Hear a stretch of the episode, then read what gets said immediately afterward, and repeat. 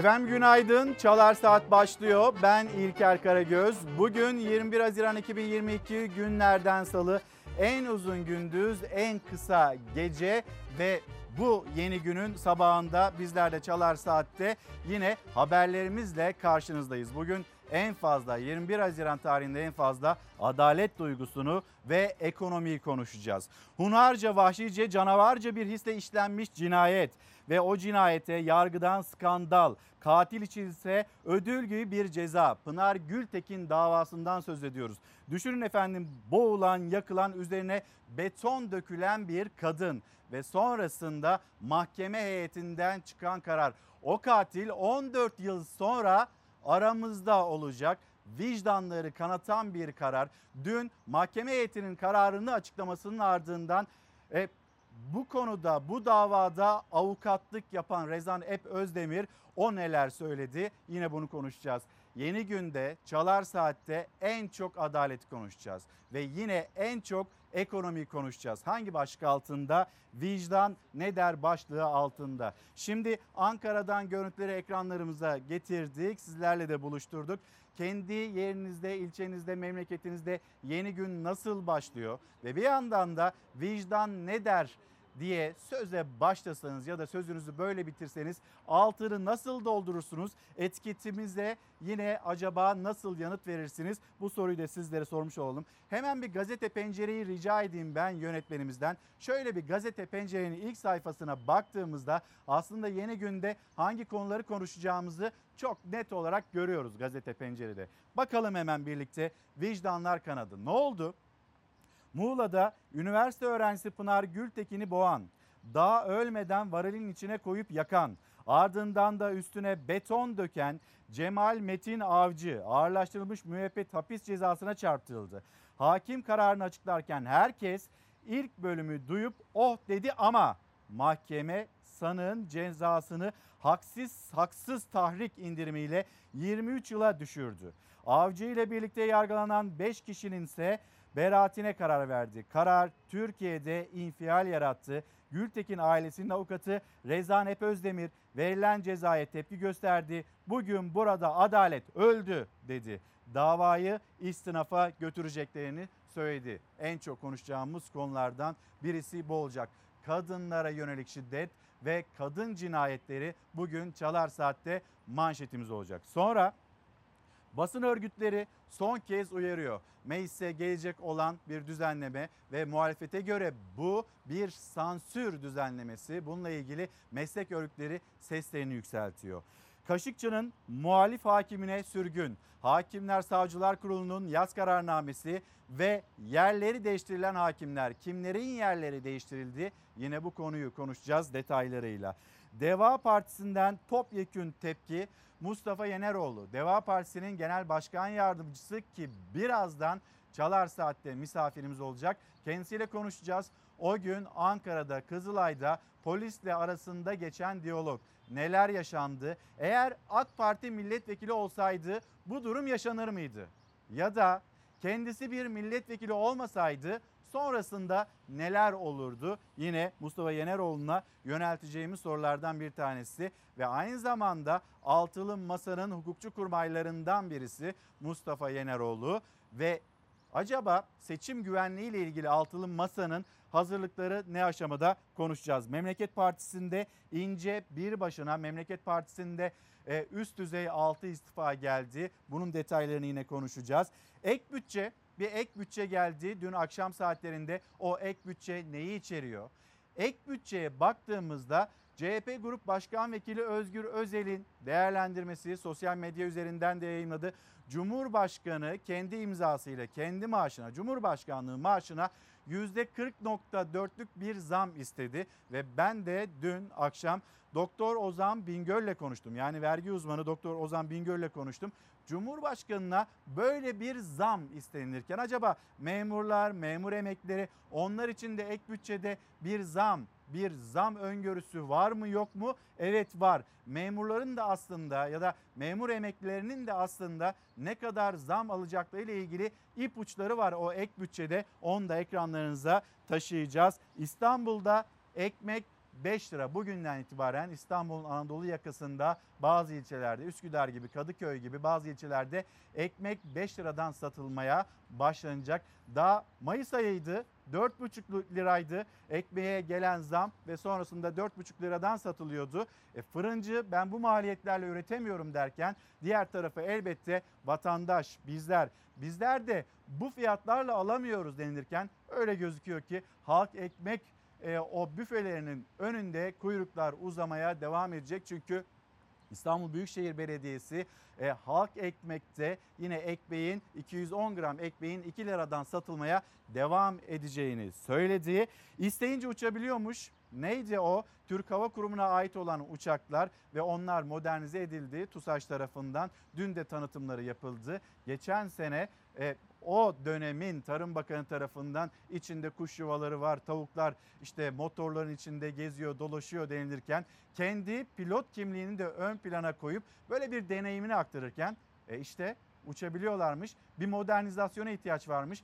Peki biz ormanlarımızı neden feda ettik? Yine Çalar Saat'te bu konuyu da konuşacağız. Şimdi Ankara'yı gösterdik. Ankara'da yağışlı bir gün vardı.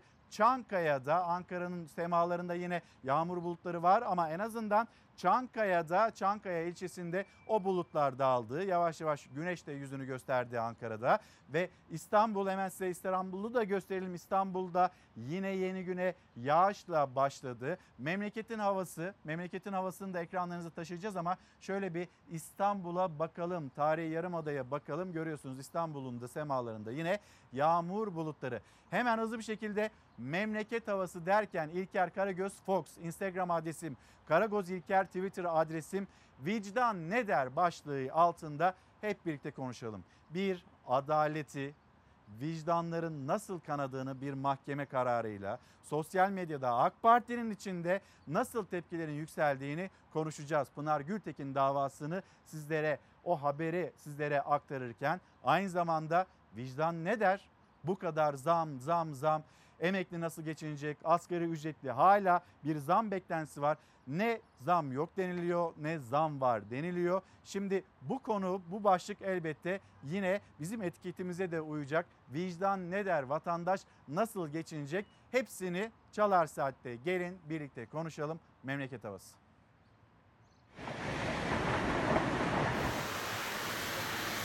Mayıs yağmurla bitti. Haziranda yağmurla başladı, yağmurla bitecek gibi görünüyor. Yurdun büyük bölümü günlerdir kuvvetli sağanakla ıslanıyor. Ekili araziler doluyla beyaza bürünüyor ve meteoroloji uyarıyor. İstanbul ve Ankara dahil olmak üzere birçok il bugün yağmurlu. Sel riski yüksek.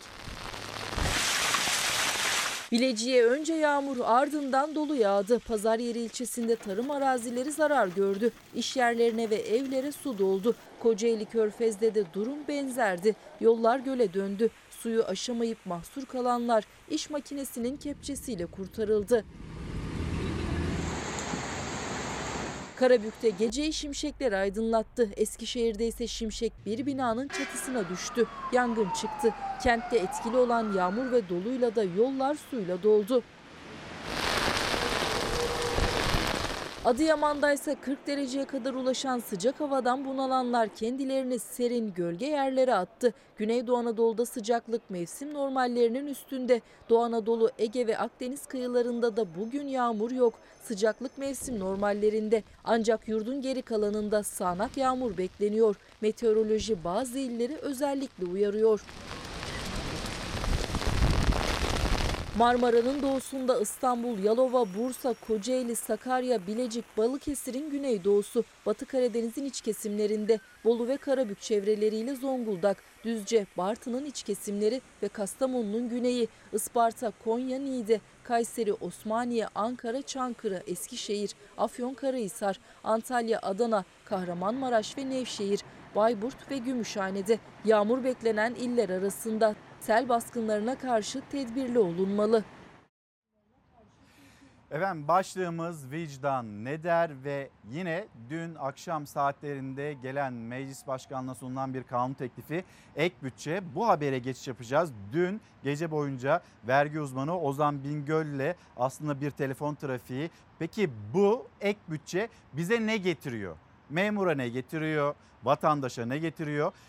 En nihayetinde varmış olduğumuz yer, durum ve özet şu. Önümüzdeki günlerde harçlara ve pek çok kaleme yine zam geliyor. Bize aslında ek bütçe bir zam mı getiriyor ve her şeye yine zam gelecek. Bir Sözcü gazetesine bakalım bu habere geçiş yapacağız ama meclisten ek bütçe istediği kendi maaşında unutmadı Erdoğan 100 bin lira olan maaşına %40.4 zam istedi. CHP'li Özgür Özel meclise sunulan 1 trilyon 80 milyar liralık ek bütçeyle Erdoğan'ın maaşının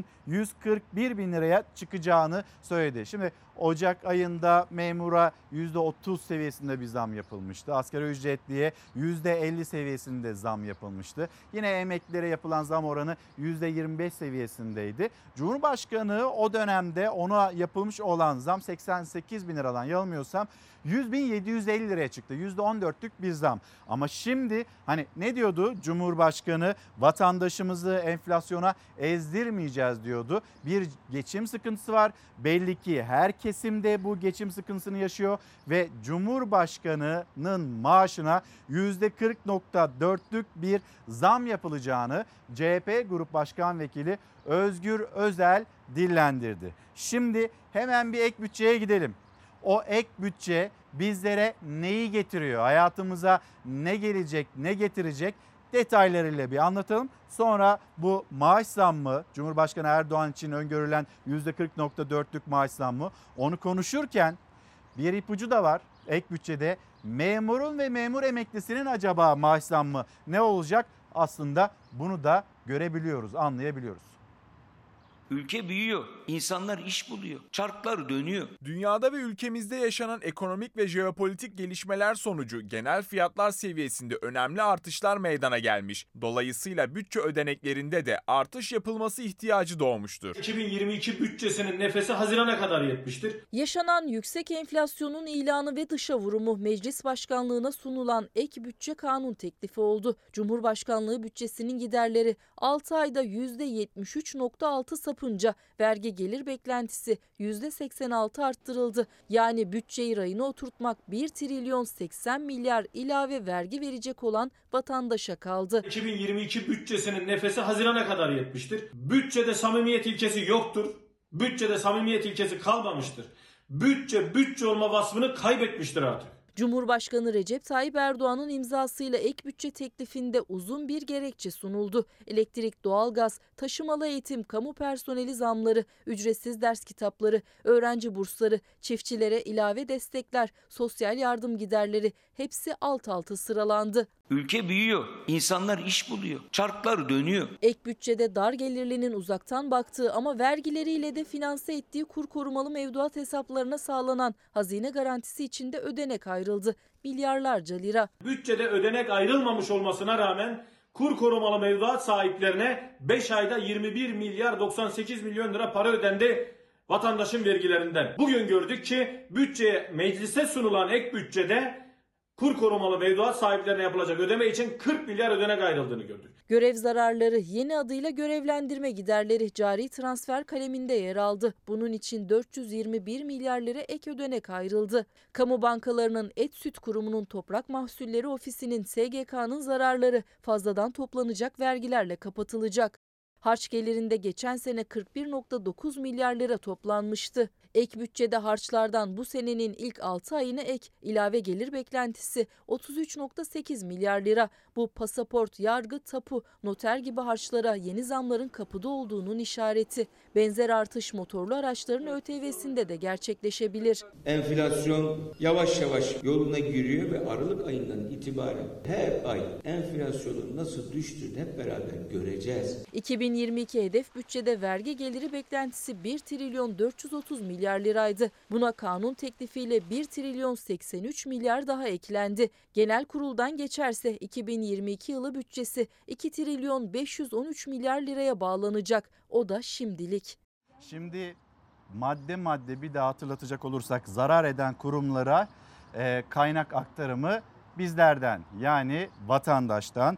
Sonra kur korumalı mevduat sistemi buraya aktarılacak olan 40 milyar lira hani dar gelirli değil de böyle daha çok zenginlerin faydalandığı yer olarak Hazine ve Maliye Bakanı Nurettin Nebati tarafından e, tarif edilmişti. Yine dar gelirliye bir şey yok ama dar gelirli fedakarlık yapacak, vergilerini daha fazla verecek ve kur korumalı mevduat sistemi yine o vergilerle desteklenecek. Harç geliri beklentisi artıyor.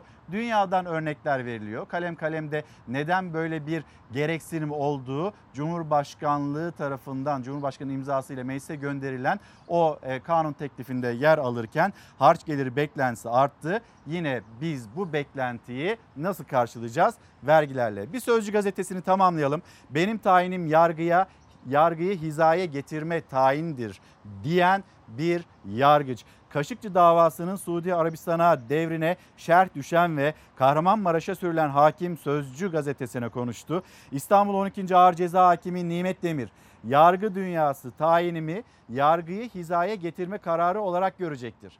Beklemediğim bir tayindi aynı kararı yine veririm. Mesleği bırakıp bırakmama konusunu ailemle görüşeceğim. Kaşıkçı davasında işte o mahkeme heyeti içinde şerh koyan bir kişiydi, kendisiydi. Şimdi mesleği bırakmayı düşünüyor ailesiyle de konuştuktan sonra. 122 bin Suriyeli ortadan kaybolmuş. Bu açıklamayı yapan kişi İçişleri Bakan Yardımcısı. Bakan Yardımcısı İsmail Çataklı'nın Meclis İnsan Hakları Komisyonu'nda bilgi verirken söyledikleri hayrete düşürdü. Çataklı Suriyeli mültecilerden 122 bini kayıp aradık taradık bulamadık adreslerine gidip baktık yoklar 122 bin Suriyeli ortadan kaybolmuş bir şaşkınlığını iletirken İsmail Çataklı elbette Türkiye'de bu şaşkınlığı yaşıyor. Şimdi gelelim Cumhurbaşkanı Erdoğan'ın da maaşına %40.4 oranında bir zam yapıldığını CHP Grup Başkan Vekili Özgür Özer dillendirmiş, anlatmış ve sosyal ve medyadan da paylaşmıştı. Şimdi Erdoğan'a gelmesi muhtemel o zam oranı ve ek bütçede memur için, memur emeklileri için öngörülen, tahmin edilen zam oranı.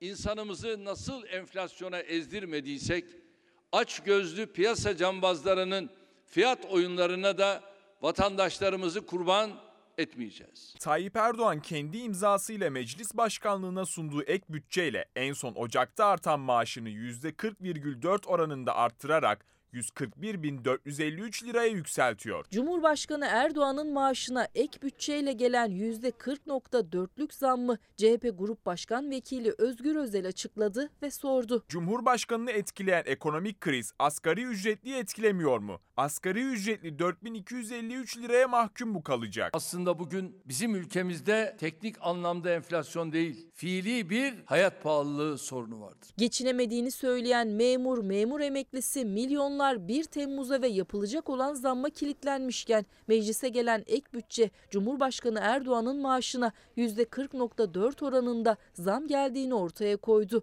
Yani Erdoğan'ın imzasıyla Cumhurbaşkanı'nın maaşı 100.750 liradan 141.453 liraya yükselecek. Erdoğan'ın zam oranı ve ek bütçenin giderler kaleminde kamu personeli için ayrılan pay, meraklı bir bekleyiş içindeki memur ve emeklilerin zammı içinde bir ipucu aslında. Meclise sunulan ek bütçeyle birlikte ilave 1 trilyon 83 milyar liralık vergi geliri hedeflenmiştir. Vergi uzmanı Ozan Bingöl'e göre ufukta gözüken zam vergilere gidecek yine. Yani memur ve emekliler için ortada hala nefes aldıracak bir tablo yok. Hazineden çıkan zam vergi yoluyla özellikle de harçlara gidecek olan zamlarla kasaya geri dönecek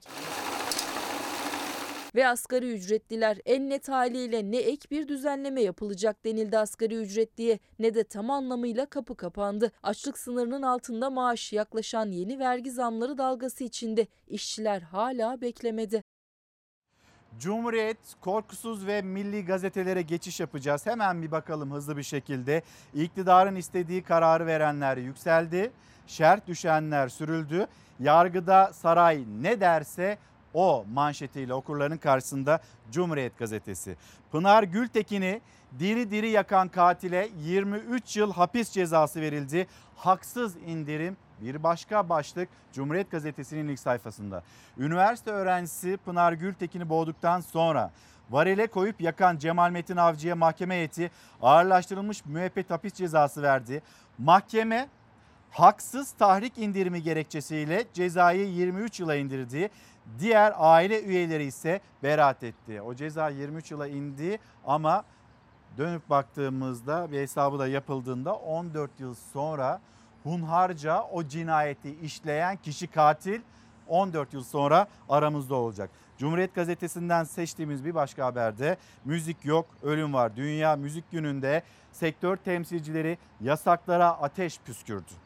Salgın ve müzik yasağı nedeniyle bir yılda iş yapamayan 103 müzisyen intihar ederken müzik dünyası isyan etti. Burhan Şeşen'den, Edip Akbayram'dan, Derya Köroğlu'ndan değerlendirmeler var. Burhan Şeşen iktidar eliyle çökertildi müzik sektörü derken Edip Akbayram müzik virüs yayıyor gibi ve Derya Köroğlu iktidar sosyal hayatı e, güdük bıraktı değerlendirmesini, yorumunu yaptı. Korkusuz gazetesi Korkusuz gazetesinin manşeti ekonomi. Bıçak kemiği de deldi geçti diyen milletin dayanacak gücü kalmadı. Şoför kontak kapatıyor, esnaf kepenk kapatıyor. Yüksek akaryakıt maliyeti yüzünden iş yapamayan şoför esnafı kontak kapatarak sesini duyuruyor. Kriz yüzünden bir yılda kepenk indirenlerin oranı ise %300 ile dikkat çekiyor. Bununla ilgili haberimiz var. Şimdilik manşeti okumakla yetinelim ama bu habere geldiğimizde etraflıca konuşalım. Yine vicdan ne der başlığı altında İstanbul'da ekmek bugüne itibariyle Anadolu yakasında bazı ilçelerde 5 lira oluyor. Yine hatırlatmasını yapmış olalım. Ve Milli Gazete, Milli Gazete'nin manşeti alım gücü yükseltilmeli vatandaşın ekonomik krizin etkisi altında ezilmesine karşı Temmuz ayında yapılacak asgari ücret zammı tartışmaları da beraberinde getirdi deniliyor. Bakalım yani şimdi biz net olarak asgari ücrete bir zam yapılacağını, yapılıp yapılmayacağını bilmiyoruz. O açıklama net olarak duyurulmadı. Şimdi baktığımızda enflasyon döviz kurundaki yükseliş ve ardı ardı kesilmeyen zamlara karşı asgari ücrete yapılacak zammın yeterli olup olmayacağını ekonomistlerle değerlendirdik diyor Milli Gazete. Özel açıklamalarda bulunan ekonomistler Şevket Appuhan ve doçent doktor Oğuz Demir suni ekonomik önlemlerin yaşanan devasa krize bir çözüm getirmeyeceğini belirttiler. Ortak nokta vatandaşın alım gücünün yükseltilmesine katkı sağlayacak adımların atılması gerektiği. Böyle adımlar atılıyor mu? E, biz bu adımların atıldığını görmüyoruz. Ama şu cümleyi duyduk. Dar gelirli o işte bizim attığımız adımlardan yararlanamıyor ama işte iş dünyası, ihracatçılar onlar faydalanabiliyor. Bu ülkede geçinemiyorum diyen, sesini duyurmaya çalışan milyonlar var. Bu ülkenin %90'ı, %95'i geçim sıkıntısı altında. Ve yine özel sektörde çalışan bir öğretmenimiz ve o öğretmenimizin feryadı, geçinemiyorum feryadı bunu duyacaksınız. Yani toplumun her kesiminden bu sesleniş gelirken, bu tepki sesleri yükselirken diğer tarafta e, dar gelirli faydalanamıyor ama yine faydalananlar var açıklamaları yapılıyor. Zam miktarı primden gelecek bir hesaplama da yapılmış ama şunu söyleyelim biz zam olup olmayacağını bilmiyoruz. Yalnız zam olmayacak diye bir açıklama da yok. Yani orada bir açık, açık kapı da bırakılıyor. Bu da bir umut veriyor. Kuşkusuz şunu biliyoruz müjde olarak söylendi ama memurlara ek bütçeden de gördüğümüz kadarıyla anlayabildiğimiz kadarıyla Cumhurbaşkanına yapılan zam oranında %40 seviyesinde bir zam yapılacağı öngörüsü var. Bunu hatırlatmasını yaptıktan sonra isterseniz şimdi bir de tarım maliyetlerine bakalım. Tarımda maliyetler ne kadar arttı? Özellikle belirtilen kalemler var. Mazot, gübre, ilaç, tohum. Buradaki maliyetlere baktığımızda hani TÜİK'in açıkladığı veriler %117 seviyesinde maliyetlerin bu kadar arttığını söylüyor TÜİK. Ama e sadece mazotta, sadece gübrede, ilaçta ve tohumda bunun çok daha ilerisinde zamların geldiğini, maliyetin arttığını görüyoruz, biliyoruz. Süt üretiyorum, et üretiyorum. Sorarsanız 95 liraya kesim, 120 liraya maliyet. Et üretiminin maliyeti 120 TL değil 94.67 TL'dir. Ulusal Süt Konseyi çiğ süt tavsiye fiyatını %32 artışla 7,5 TL'ye çıkarmıştır. Bu maliyetin üzerindedir. Bana göre bakanlık burada kendisiyle ilgili çok ciddi bir çelişkiye girmişti. Ne kadar düşük bir anlamda, ne kadar düşük desteklemeler verdiğini söylemiştir. Tarım Bakanlığı inanmamış, İzmirli çiftçilerin destekleme ödemelerini açıklamıştı. Ama bir gün sonra TÜİK'ten geldi rakamlar. Bakanlığın aksine üreticinin maliyetinin ne kadar arttığını ortaya koydu TÜİK. TÜİK'e göre maliyetlerde bir yılda %117,31 artış var. Üstelik çiftçiye göre bu rakamlar da gerçekçi değil. Tarımsal üretimin dört temel maddelerinden biri olan mazot, gübre, ilaç, tohum. Bunların dördü yüzde 300 lira yakın artmış durumda. Siz durum böyleyken yüzde 117 bunun çok gerisinde kalıyor. Çiftçi tarlada, kürsüde, sokakta sesini bakanlığa duyurmaya çalışıyor. Başta yakıt, gübre, yem zamlarına yetişemiyor. Mazot fiyatlarına son bir yılda %314 zam geldi. TÜİK'e göre tarımda üretim için ihtiyaç duyulan ürünlerden son bir yılda en çok fiyat artışı %241,57 ile gübre ve toprak geliştiriciler.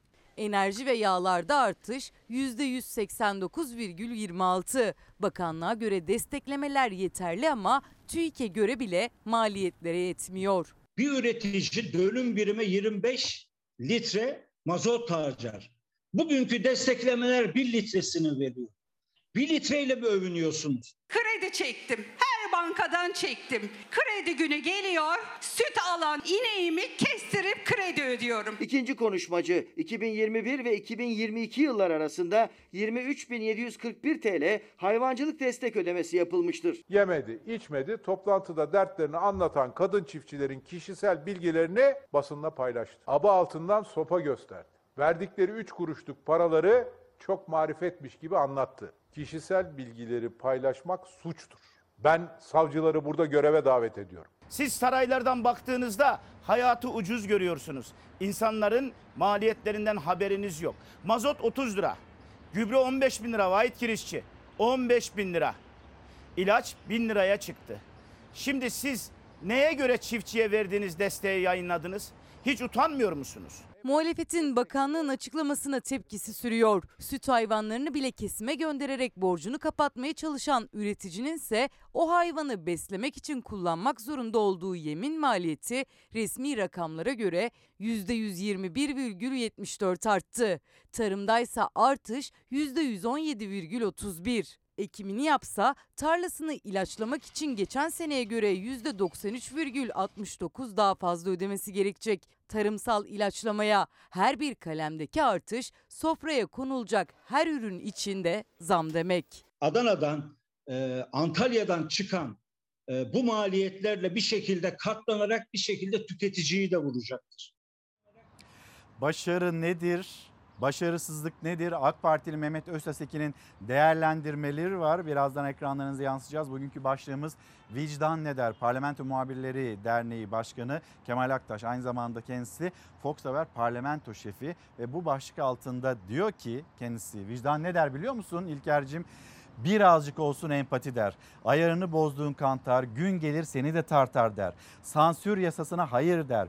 Önde gelen bütün meslek örgütleri dezenformasyonla mücadele başlığı altında meclisten geçirilmek üzere olan düzenleme, basını ve toplumu susturma düzenlemesidir diyor ve bugün İstanbul ve tüm Türkiye'de yarın Ankara'da toplumsal sansür yasasına hayır bugün bana yarın sana diyerek ses yükseltiyor diyor Kemal Aktaş. Şimdi hemen bir hatırlatmasını da yapalım. Gazeteciler Cemiyeti'nin de yine bir çağrısı var. Gazeteciler bir araya geldi. Meslek örgütleri sansür yasasına karşı birleşti. Gazeteciler sansür yasasına hayır diyor. Yarın tüm yurtta aslında dün paylaşım yapılmıştı. Çarşamba günü Ankara'da saat 1'de bir kez daha bu yasayı geri çekin diyeceğiz diyor. Gazeteciler Cemiyeti meslek örgütlerinin uyarısı da bu şekilde. Gelelim şimdi AK Partili Mehmet Özaseki ve başarıları anlattı pembe tablo, tabloları anlattı. AK Parti ailesi olarak lütfen hepimiz başında dik tutun. O kadar çok başarımız var ki hükümet etme noktasında aklınıza gelebilecek her bir alanda Cumhuriyet tarihi boyunca gelmiş geçmiş bütün hükümetlerden başarılıyız. İddia ile bir şey söylüyorum. Hangi alanda derseniz, sağlık alanında mı dersiniz? Çok şükür hele ki AK Parti'nin olduğu şehir hastanelerinin açıldığı, bütün hastaneci hizmetlerin birleştirilip en güzel hizmetin verildiği bir dönemde pandemiye yakalandık. Kılıçdaroğlu genel müdür olduğu dönemde pandemi gelseydi ne olurdu acaba? Düşünsenize. Ulaştırma alanında yapılan çift yollardan mı bahsedelim? Havalanlarından mı bahsedelim? Hızlı trenlerden mi bahsedelim? Tünellerden mi, köprülerden mi bahsedelim? Sizin gözlemlediğiniz başarılar nedir? AK Parti hükümetinin başarıları nedir? Sizler de bize yazarsanız çok seviniriz. Bu arada az önce çiftçi kadınlar, onlar yaşadıkları durumu anlattılar. Çiftçilerimize seslenmek istiyorum buradan. Yani orada o çiftçi kadınların söyledikleri hatalıysa lütfen sizler de bize yazın gönderin. Ya da eksikse onu da yazın gönderin. Bir akşam gazetesi bir hürriyet gazetesi diyelim. Yunan Bakan'a cevap Hasan Üstçavuş'tan geldi. Ege'de göçmen botlarını şişleyen Yunanistan'ın Göç Bakanı Türkiye'yi mücadele etmemekle suçladı. Cevabını sahil güvenlikten kıdemli Üstçavuş Hasan Baş verdi. Yunan sahil güvenliğin geri ittiği göçmenleri kurtarmak için 7-24 görev yapıyoruz. 2020'den beri kadın, çocuk demeden darp edilen, elleri kelepçelenerek denize atılan, botlarının motorları alınan 33.964 göçmeni kurtardık. Ve Türkiye böyle bir mücadeleyi sergilerken Yunanistan, Yunanistan'ın göç bakanı da Türkiye hiç mücadele etmiyor ki yanıtını veriyor. Baskı politikanız nedeniyle düzensiz göçmenler denizden geçiş rotalarını İtalya'ya çevirmiştir. İtalya rotası da dahil olmak üzere bu tehlikeli yolculuklarda hayatını kaybeden her bir göçmenin sorumlusu Yunanistan'dır. Biz o görüntüleri gördük. Biz o görüntüleri de yayınladık. Yunan sahil güvenliğinin orada hayatlarını, evlerini bir çantaya sığdırıp evlatlarını da koyunlarına alıp yeni bir hayat için batıya ulaşma çabaları sırasında botlarının o demir çubuklarla nasıl patlatıldığını gördük. Bunu bütün dünyada gördü. Yalnız işte burada bu açıklamalarla gerçeği saptırmaya çalışıyorlar. Hürriyet gazetesi manşetine bir bakalım. Cumhurbaşkanı Erdoğan da konuştu. Batı 300-500 mülteciyle reklam yapıyor dedi. Dün yapmış olduğu açıklamada Cumhurbaşkanı Tayyip Erdoğan Batı'nın birkaç yüz göçmeni kabul ederek reklam yaptığını, göçün asıl yükünü Türkiye'nin çektiğini söyledi. Erdoğan İstanbul'da yapılan küresel parlamenter göç konferansına video mesaj gönderdi. Erdoğan mesajında küresel göç sorununa değindi. Dünyada şu an 100 milyonlarca kişinin göçmen haline geldiğini belirten Erdoğan, göç ve mülteciler meselesinde asıl yükü sesi çok çıkan gelişmiş toplumlar değil, kriz ülkelerine komşu. Bizim gibi ülkeler o krizi bizim gibi ülkeler yaşıyorlar dedi. Batı'nın birkaç yüz mülteciyi kabul ederek reklam yaptığını ancak sorumluluk üstlenmediğini belirten Erdoğan son 7 yıldır dünyada en fazla mülteciye ev sahipliği yapan ülkeyiz değerlendirmesinde yaptı. Hemen bir bakalım Cumhurbaşkanı Erdoğan başka neler söyledi. Son iki buçuk yılımıza damga vuran koronavirüs salgını ile beraber nefret söylemlerinin küresel ölçekte ürkütücü boyutlara vardığını görüyoruz. Ekonomik sıkıntıların başta batılı ülkeler olmak üzere tüm dünyada yabancı karşıtlığını ve mülteci düşmanlığını körüklediğini gözlemliyoruz. Bununla eş zamanlı olarak salgının tetiklediği ekonomik krizle birlikte daha fazla insan yurtlarını ve evlerini terk etmek zorunda kalıyor. Kapımıza gelen hiç kimseyi etnik kimliği, dini, kültürü, meşrep ve mezhebi sebebiyle geri çevirmedik. Son 7 yıldır dünyada en fazla mülteciye ev sahipliği yapan ülkeyiz. Tarihimizin, kültürümüzün ve inancımızın bize yüklediği bu görevi inşallah bundan sonra da yerine getirmeye devam edeceğiz. İkinci Dünya Savaşı'ndan sonraki en büyük insan hareketliliğinin yaşandığı günümüzde hiç kimse sorumluluklarından kaçamaz. Uluslararası toplum, göç olgusunun temelinde yatan sorunlarla yüzleşme cesareti göstermedikçe bu meselenin önüne geçilemez. Milliyet gazetesi onunla devam edeceğiz. Manşeti düzenleme 550 bin yükümlüyü ilgilendiriyor. Bir üst başlık. Bakayalara bedelli şansı yoklama kaçağı saklı veya bakaya olup bedelli askerlikten faydalanamayanlara yeni bir şans, bir müjde haberi Milliyet gazetesinde. Meclise sunulan torba yasadaki düzenlemeler şöyle. Yoklama kaçakları saklı veya bakaya olanlar bedelli askerlik hizmetinden ek bedel ödeyerek faydalanabilecek. Ödemeleri gereken yabancı ülke parasını ödemedikleri veya herhangi bir takvim yılında toplam olarak 184 gün ve daha fazla süreyle yurt içinde bulundukları için dövizle askerlik kapsamından çıkartılanlar askerlik hizmetlerini yerine getirmiş olacaklar deniliyor düzenlemede ve 5 madde halinde de Milliyet gazetesi bu konuyu haberleştirdi manşetten ve yaş haddine bir düzenleme var. Hemen sayfaya baktığımızda genel olarak sayfaya baktığımızda Didem Özel Tümer'in haberi Teklifteki sürpriz Genelkurmay Başkanı'nın yaş haddinin 67'den 72'ye yükseltilmesi oldu. Buna göre Genelkurmay Başkanı'nın görev süresi birer yıllık süreyle 72 yaşına kadar uzatılabilecek. Buradaki gerekçe de terörle mücadeledeki deneyim olarak aktarıldı. Şimdi gelelim yine böyle çalar saatin başlangıcında söylemiştik. O Türk Hava Kurumu'nun uçakları geçen sene havalanamayan uçakları ve geçen sene çok kötü zaten onlar kullanılamaz ki denilen uçaklar. 4 amfibik uçak göreve hazır. Geçen yıl pek çok ile yayılan 118.415 hektar ormanlık alanın küle dönmesine neden olan orman yangını felaketinin birinci yılında Türk Hava Kurumu envanterindeki 4 amfibik yangın söndürme uçağının bakım ve onarımı tamamlandı. Uçaklar Temmuz ayı içinde yangın bölgelerinde konuşlandırılacak. E o zaman yapılabiliyormuş. Demek ki başarılabiliyormuş. Peki biz 118.415 hektarlık ormanlık alanı neden, ne uğruna kaybettik?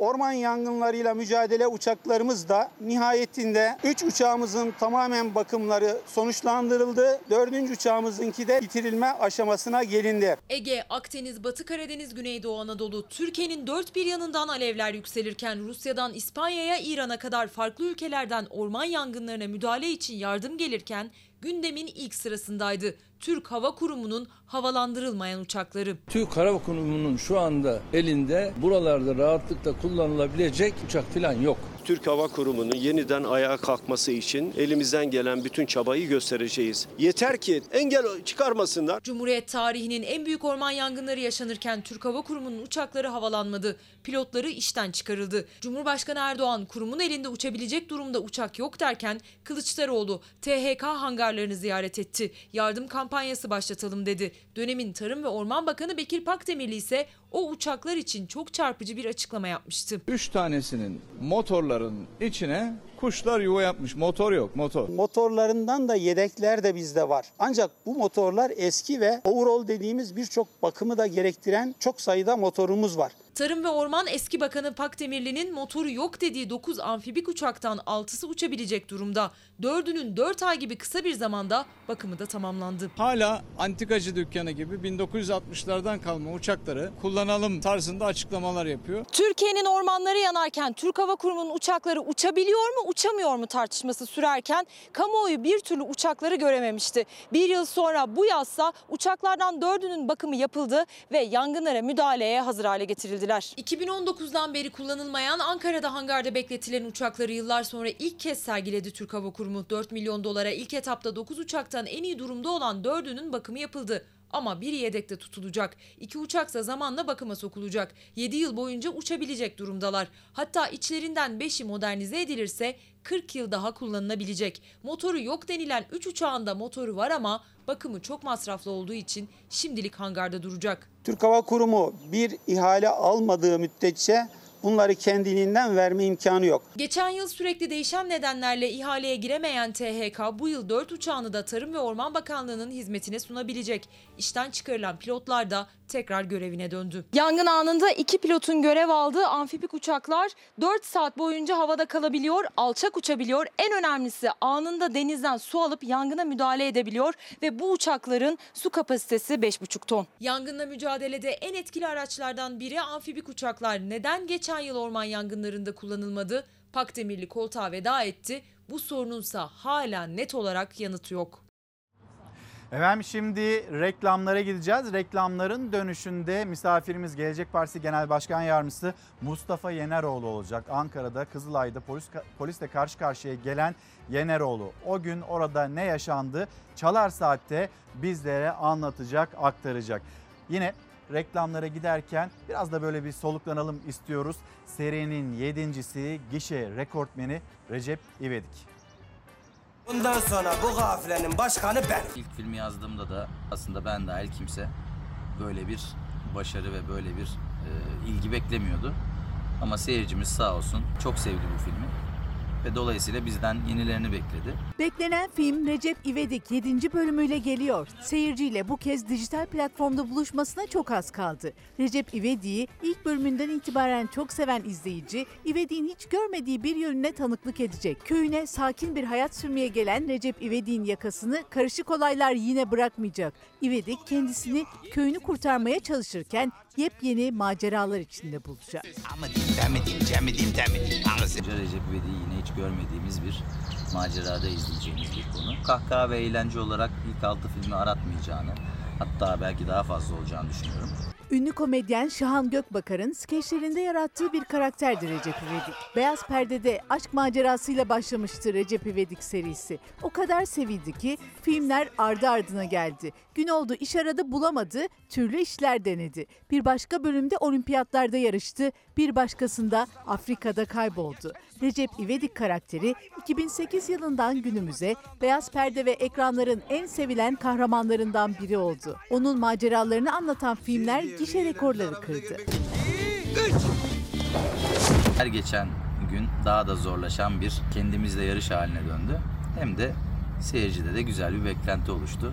Recep İvedik artık Türk sinema tarihi için kült bir karakter olarak yerini aldı. Seyircinin gönlünde de efsane bir karakter olarak en güzel yerde durduğunu düşünüyorum. İzleyicinin çok sevdiği Recep İvedik serisinin 7. bölümü çekiliyor. Bu kez şehir hayatı ve ekonomik koşullardan bunalan Recep İvedik en yakın arkadaşı Nurullah'la birlikte babaannesinden kendisine miras kalan köy evine gider. Köy hayatının tadını çıkaracağı sırada köye ve civar ormanlara zarar verecek büyük bir projenin varlığından haberdar olan Recep İvedik köylülerle el ele vererek bu projeye karşı heyecanlı ve komik bir maceraya atılır. Recep İvedik bu kez sinema salonlarında değil, dijital platformda olacak. Ekonomik koşulların bu kadar zor olduğu bir dönemde seyircimiz için de çok daha hayırlısı olduğunu düşünüyorum. Çünkü e, çok daha rahat ve e, çok daha ekonomik olarak onları zorlamayacak şekilde bu filme ulaşacaklarını düşünüyorum. Yönetmen koltuğunda Togan Gökbakar var. Çekimler tüm hızıyla devam ediyor. Bizim set ortamımız birazcık yoğun geçer. Benim açımdan da yer yer zor geçiyor. Senaryo olarak bir komedi filmi olduğu için e, çokça güldüğümüz, koptuğumuz, e, ekipçe dağıldığımız anlar olsa da yine de disiplini bozmadan çekim takvimine uyacak şekilde hızlı bir şekilde e, filmimizi bitirmeye gayret gösteriyoruz.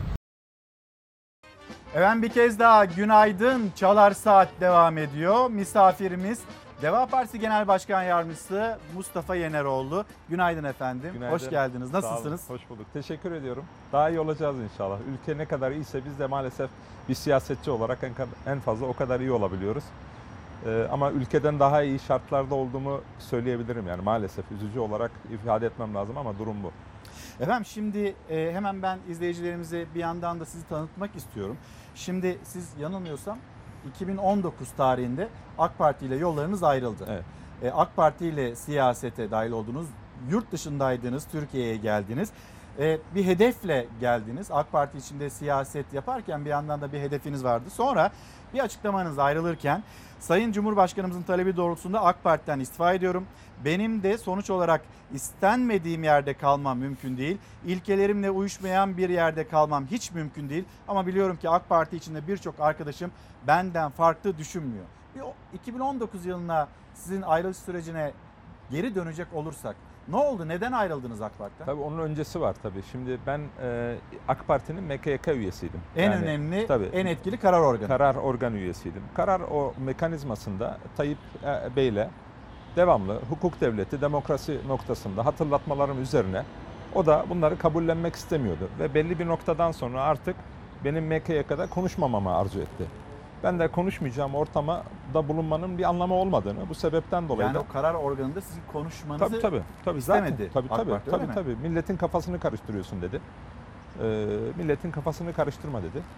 Bana özel olarak söylediğin zaman ben sana bir şey söylüyor muyum, itiraz ediyor muyum? Ama milletin ortasında bunları konuşmayacaksın dedi. Halbuki bu meseleler merkez karar organında görüşülmesi lazım. Yani en üst karar organında. Ama maalesef zaten ben oraya girdiğimde de görmüştüm ki orası bir karar mekanizması değil. Tamamıyla Tayyip Erdoğan'ın kutsama mekanizmasına dönüşmüş vaziyette. Bu tabii çok daha öncesinden gelişmiş. Ben e, bu süreci gördükten sonra orada da artık bir anlam ifade etmediğini gördükten sonra zaten önceden ayrılmayı düşünüyordum. Ancak AK Parti içerisinde bir grup milletvekili arkadaşım İstanbul seçimlerini bekle. İstanbul seçimlerinden sonra da daha da artık frene basmazsa, daha da tekrar AK Parti kendi köklerine dönmezse birlikte tutum alalım diyen 35-40 arkadaşımız vardı. O sebepten dolayı sabrettik. Biraz daha bekleyelim dedik. 35-40 arkadaşınız ne oldu sonra? Oradalar yani oradalar. Birçoğu sessiz, birçoğu çok rahatsız ama maalesef tutum almıyorlar. Ee, alamayacaklar herhalde. Ee, durum bu. Yani bunlar bilinen şeyler zaten. Yani AK Parti'de bugün milletvekillerinin e, büyük çoğunluğunun benden farklı düşünmediğine eminim. Elbette benim sosyalizasyonum itibariyle benim demo, özgürlükçü demokrasi hassasiyetim, hukuk devleti hassasiyetim belki daha farklı olabilir. Ama bunun ötesinde ülketi, ülkenin çok kötü günlere gittiğine dair değerlendirmelerde o zaman da yani 3 yıl öncesinde de aynı noktadaydık. Arıyorlar mı mesela sizi? Mesela son yaşadığınız olaydan E, sonra tabii aradılar tabii mı? çok arkadaşım aradı elbette. Yani parti içerisinde çok yakın dostum, ar- arkadaşım aradı. Ardahan milletvekilinin Tabii, tabii. desteği var size. Yani AK Parti'den. o- Orhan Bey zaten her zaman hak, hukuk konusunda hassas olan, e, değerli bir insandır. Ama sadece o değil, birçok yine o durumda olan, e, e, üst düzey yönetici olan arkadaşlarımız aradı. Üzüntülerini ifade ettiler. Gidişatın hayra alamet olmadığı noktasında zaten e, aynı şeyleri düşünüyoruz. Dolayısıyla Sayın İçişleri Bakanı aradı mı?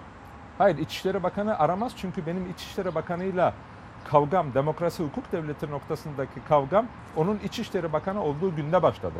Zaten AK Parti içerisindeki sorunların farklı bir evreye taşınması. Zaten Tayyip Bey hukuk, demokrasi konusunda bu meseleleri çok tali kabul ediyordu. Bunu süreç içerisinde çok net bir biçimde gördük. Ama ne zaman İçişleri Bakanlığı'na Süleyman Soylu getirildi, maalesef her türlü hukuksuzluk, her türlü kötülük artık sıradanlaştı. Ve bugün artık çok normalleşti. Yani o zaman itibariyle hiç e, unutmuyorum. Van Geva, ben İnsan Hakları İnceleme Komisyonu Başkanıydım. Van Gevaş'ta insanlara nezarethanede mehter marşı eşliğinde işkence yapıldı. E, buna itiraz ettim. O gün suç duyurusunda bulundum. Suç duyurusunda bulunmam Parti üzerine- milletvekiliyken. Tabii, AK Parti milletvekili ve İnsan Hakları İnceleme Komisyonu Başkanıyken. Ben İnsan Hakları İnce Meclis İnsan Hakları İnceleme Komisyonu Başkanıydım. O zaman bunlara karşı çıktım. Benim o zaman 2016'nın sonuna 2017'lerden bahsediyoruz. O zaman ülkede işkence, kötü muamele olduğu zaman bize İnsan Hakları İnceleme Komisyonu'na bu konularla ilgili bize bilgi geldiği zaman bizim yaptığımız ilk işlem suç duyurusunda bulunmaktı. Niye? Çünkü biz yasama e, organıyız. Yasama organı olarak denetlemekten yükümlüyüz. Yürütmeyi denetlemekten yükümlüyüz ama maalesef kafası çalışmayan, kafası çalışmayan hukukun üstünlüğü, yargı bağımsızlığına, kuvvetler ayrılığını bir türlü idrak etmek istemeyen bazı kişiler o zaman da bundan çok ciddi manada rahatsızdı ve Süleyman Soylu'yla devamlı o tartışmalarımız vardı. Sadece o değil. Sosyalist öğrencilerin gözaltına alınması, onlara en türlü kötü muamele yapılması, insanların zorla terörist ilan edilmesi, sonradan dosyaların üretilmesi. Bunların hepsi artık sıradan şeyler. O zaman da oluyordu bunlar. O zaman da bunlar önümüze geldiği takdirde devamlı suç duyurusunda bulunuyordu. Peki ne oluyordu? Mesela Van Gevaş olayı. Kamera kayıtlarında emniyet mensupları vatandaşlarımıza işkence yaparken görüntüler var ama buna rağmen bu insanlar beraat ettirildiler. Bütün müdahalelerimize rağmen, bütün çabalarımıza rağmen beraat ettirdiler ki 2017'den bahsediyoruz. Ya bu süreç sonuçta Türkiye'de geldiğimiz nokta gerçekten korkunç ama maalesef son yıllarda gün geçtikçe artan bir dozda Türkiye'nin adeta uçuruma e, yuvarlanır e, bir süreç içerisinde olduğunu gözlemliyoruz ve her geçen ay çok daha kötü tablolarla karşı karşıya kaldık. Bakın Emniyet bugün Genel Müdürlüğü'nden de size yönelik bir açıklama oldu. Kızılay'da yaşanan olayın sonrasında teşkilatta düşmanlığı bilinen şeklinde bir ibare de yer Tabii, aldı. bu ne ve demek? o metinde. Efendim şimdi şöyle yapalım mı? Hemen bir izleyicilerimize de aktaralım. Kızılay'daydınız. Şu şeyi Polisle karşı karşıya geldiniz. Lütfen buyurun. Affınıza sığınarak. Şimdi ben e, AK Parti'den istifa etmeden önce kendim MKYK'dan istifa ettim. Yani Merkez Karar Yürütme Kurulu'ndan madem ben burada konuşamayacağım, buna müsaade etmiyorsunuz. Son 3 toplantıya katılmadım. Ondan sonra Tayyip Bey'le bir görüşmemiz oldu. Baktık ki olacak gibi değil. Kendisinde hukuk devletine, demokrasiye dönme gibi bir durumu söz konusu değil. Bunu artık imkansız kabul ediyor. O sebepten dolayı da ben AK Parti MKYK'dan istifa ettim. Ve istifamı sonradan kamuoyuna da açıkladım. Yazılı olarak kendisine yazdığım mektubu e, kamuoyuna da açıkladım. Ondan sonraki süreçte kendisi madem böyle o zaman partiden de istifa et dedikten sonra partiden istifa ettim. Yoksa o gün itibariyle daha da ben MKYK'dan istifa ettikten sonra acaba AK Parti'nin hala hazırda yazılı var olan programının mücadelesini parti içerisinde verebilir miyiz diye düşünüyordum. Elbette ümidim yoktu. Gün geçtikçe zayıflamıştı. Ama netice itibariyle 20 yıl bu ülkenin başında olan bir iktidarın bu şekilde hukuk devletini, demokrasiyi ters yüz etmesine e, içeride mücadele etmeden müsa- müc- e, müsaade etmek doğru olmazdı. Bunun mücadelesini vermeye çalıştık ama baktık ki Sonra yeni bir başkalarının da kafası rota. karışacak. Ayrıldım, istifa ettim. Sonra Deva Partisi'ni Ali Babacan ve arkadaşlarımızla birlikte Deva Partisi'ni kurduk. Ben de orada oldum ve e, bu mücadelemizi bu mecrada sürdürüyoruz. Efendim şimdi hemen bir Kızılay'a gidelim. Tabii. Polisle karşı karşıya geldiniz. Orada neler yaşadı Mustafa Yeneroğlu ve yine Deva Partisi lideri, siyaset, muhalefet e, özellikle AK Parti içinden de yine e, tepki sesleri yükseldi. O gün orada Mustafa Yeneroğlu'nun yaşadığı durumla ilgili bir hatırlayalım. Sonra konuşalım ne oldu? Ve yine Mustafa Yeneroğlu mesela AK Parti milletvekili olsaydı böyle bir durumla karşı karşıya kalır mıydı? Milletvekili olmasaydı ne olurdu o gün orada? Kendisine sormak istiyorum. Buyurun. Sensin terbiye bozuk. Ahlak istersin lan. Adam gibi konuş. Sayın Erdoğan'a buradan sesleniyorum. Siz ve size bağlı bakan ne yaparsanız yapın. Türkiye Cumhuriyeti hukuk tanımazların devlet katında görev yapacağı yer değildir. Bu tablo utanç verici bir tablodur. Sen bileceksin. Haddini sen, haddini sen bileceksin. O parmağını sallamıyorsun. Ağızlara bak.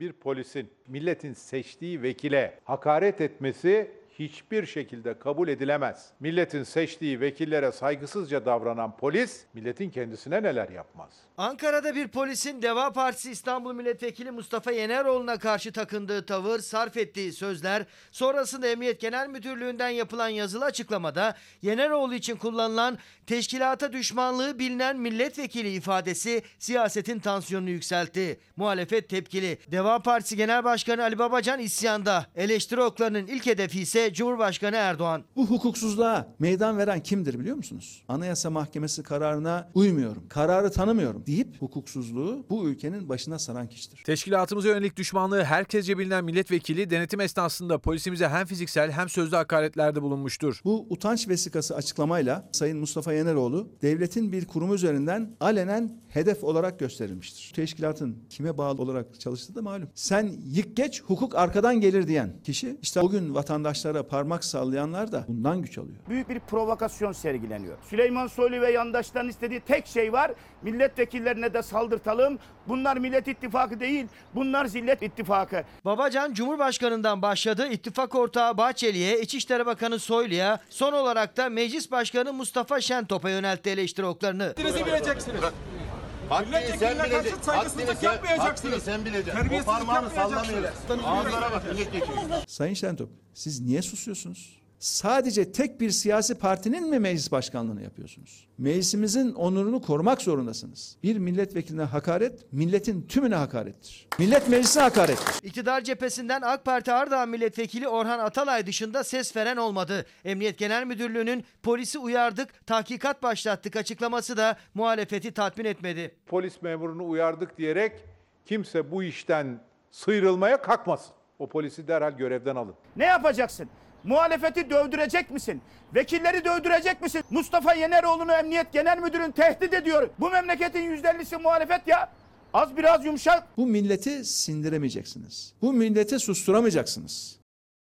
Efendim şimdi bu görüntülere baktığınızda siz o tavrı nasıl yorumluyorsunuz? Emniyet teşkilatına bir düşmanlığınız mı var? Milletvekili olmasaydınız ne olurdu? AK Parti milletvekili olsaydınız ne olurdu?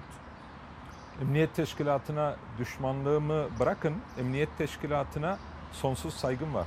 Bizim güvenliğimizden, huzurumuzdan sorumlu e, bir e, teşkilatın bu şekilde hukuk dışı e, hareket eden kişiler tarafından adeta işgal edilmiş olması, emniyetin sayfası, kurumsal sayfası kullanarak bir milletvekili, şimdiye kadar hakkımda herhangi bir soruşturma yok. Bırakın e, emniyet teşkilatına düşmanlık yapmayı, ben AK Parti Merkez Karar Yürütme Kurulu iken emniyet teşkilatında devamlı bana gelip görüşme birçok konuyla ilgili başvuran bir mekanizmadan bahsediyoruz. Ben şu anda AK Parti'nin milletvekili olsaydım o polis bana ancak saygı duyardı, sesini çıkarmazdı. Fakat milletvekili olmasaydım da ben o gece e, karakolda işkence görüyordum. Bakın Ankara'nın göbeğindeyiz. Ankara'da işkence sıradanlaşmış vaziyette. Kötü muamele sıradanlaşmış vaziyette. Ankara'da insanlar kaçırılıyor. Bakın daha da hali hazırda nerede olduğu aslında belli olan ve e, bulunduğu yerde de işkence gören insanlar var. Bu Türkiye Cumhuriyeti Devleti'nin başkentinde olan bir olay. Ve bunlar artık ülkede çok sıradanlaşmış vaziyette. Şimdi onun için, Bakanı- onun Evet, için buyurun. yani şunu belirtmek istiyorum. Mesele Mustafa Yeneroğlu değil. Bu ülkede zaten bu meseleler fazlasıyla oluyor. Bakın bu olayda şunu bütün millet net olarak geldi, gördü. Emniyet teşkilatı sıkıştığı zaman nasıl korkunç bir hukuksuzluğa imza atabileceğini, nasıl gerçekleri ters yüz edebildiğini, bir milletvekili karşısında bile her türlü hukuksuzlukta olağanüstü bir cesaret içerisinde hareket edebilen insanlar olduğunu gördü. Neden? Çünkü şu anki İçişleri Bakanı yani emniyet teşkilatındaki o hukuksuzluk yapanların amiri neyse e, memuru da en fazla o olabilir tabii. Dolayısıyla bir İçişleri Bakanı çıkıp Anayasa Mahkemesi'ni tehdit ederse, Anayasa Mahkemesi Başkanı ile ilgili bir İçişleri Bakanı çıkıp ona terör örgütü üyesi iması yaparsa, kırın bacağını derse, hukuk arkadan gelsin derse, e, emniyet teşkilatı mensupları da bunun gereğini yapıyor zaten. Orada kameralar olmasaydı, orada görüntüler olmasaydı ki şu anda sosyal medya yasasıyla onu da engellemeye çalışıyorlar. Olmasaydı o zaman kamuoyuna Mustafa Yeneroğlu haksız, Mustafa Yeneroğlu kendisi hukuksuzluk yaptı diye ne yapacaklardı? Bas bas propaganda yapacaklardı. Özgür medya olduğu için bunu şu anda yapamıyorlar ama ne yapıyorlar? Öyle bir kin nefretle hareket ediyorlar ki bakın hukuken belirsiz olan, sadece nesnel düzeyde hukuken belirsiz olan düşmanlık tabirini kullanarak bir milletvekilini açıkça hedef gösteriyorlar. O sebepten dolayı şunu özellikle belirtmek istiyorum. Bakın ben yalnız dolaşan bir insanım. Benim korumam falan yok. Eğer başıma bir şey gelirse bunun sorumlusu hukuksuzluğu artık kendine yol ilke edinmiş İçişleri Bakanı Süleyman Soylu sorumludur. Eğer benim başıma bir şey gelirse bu ülkenin Cumhurbaşkanı sorumludur. Başka benim kimse bana bir şey yapmaz. Bir değerlendirmeniz var. Soylu benim üzerimden AKP'ye mesaj veriyor. Ne demek Elbette. istiyorsunuz burada? Elbette mesaj. Çünkü AK Parti içerisinde Süleyman Soylu'nun bu hukuksuz tutumundan rahatsız olan çok sayıda milletvekili var. Bu insanlara da devamlı yaptığı gibi bu insanları da taraf tutun, belli edin. Ya yanımdasınız ya da sizi de hedef kabul ederim şeklinde mesaj olarak ben bunu değerlendiriyorum. Çünkü bunu ilk defa yapmıyor. Geçmişte de yapıyor. Süleyman Soylu ile Cumhurbaşkanı'nın arası çok iyi değil. Bu yeni bir durum da değil. Eskiden beri bir durum. Ama Süleyman Soylu o kadar korkunç hukuksuzluklar yaptı ki veya ve birçok kişiyle ilgili öyle dosyalar topluyor ki adeta karşılıklı birbirine bağlı, birbirine mecbur bir durum oluştu orada. Yani çarpıcı iddialarda bulunuyorsunuz. Dosya topladığını söylüyorsunuz İçişleri Bakanı. Bu yeni bir durum değil bu. Yıllardan da, yıllardır devam eden hususlar bunlar. Yani yani bu sonuçta. bilgi, bir duyum mu? Yok hayır bunlar sonuçta bilgi, bilgi tabii ki bilgi elbette bilgi. Hem bilgi hem duyu. Yani mesela e, Süleyman Soylu etrafındaki birçok insana özellikle e, bu Sedat Peker'in iddiaları ile ilgili gösterdiği kaynağı Ankara'da bilmeyen yoktur yani. Bu kaynakta e, öyle sokaktan birisi değil. E, Dolayısıyla sonuçta orada e, bu hukuksuzlukları sürdürebilmek için yarın çok daha büyük hukuksuzluklara imza atacağını adımız kadar eminiz. Bakın seçimlere Türkiye gidiyor. Bu seçim süreci içerisinde çok daha büyük kötülükler yaşayacağız. Bugün daha iyi günlerimizi yaşıyoruz. Bunu özellikle vurgulamak istiyorum. O sebepten dolayı mesele Mustafa Yeneroğlu değil. Bu ülkede hukuksuzluk artık tamamıyla sıradanlaşmış vaziyette. Bakın sadece bir örnek vereyim size. Demokratik hukuk devletinde böyle bir şey olabilir mi? Son 4,5 yılda resmi rakamlara göre ki bu resmi rakamlar içerisinde 2021-2022 rakamları yok. Bu ülkede neredeyse 1 milyon 600 binine yakın vatandaşımız hakkında terör örgütü üyeliğinden soruşturma başlatıldı.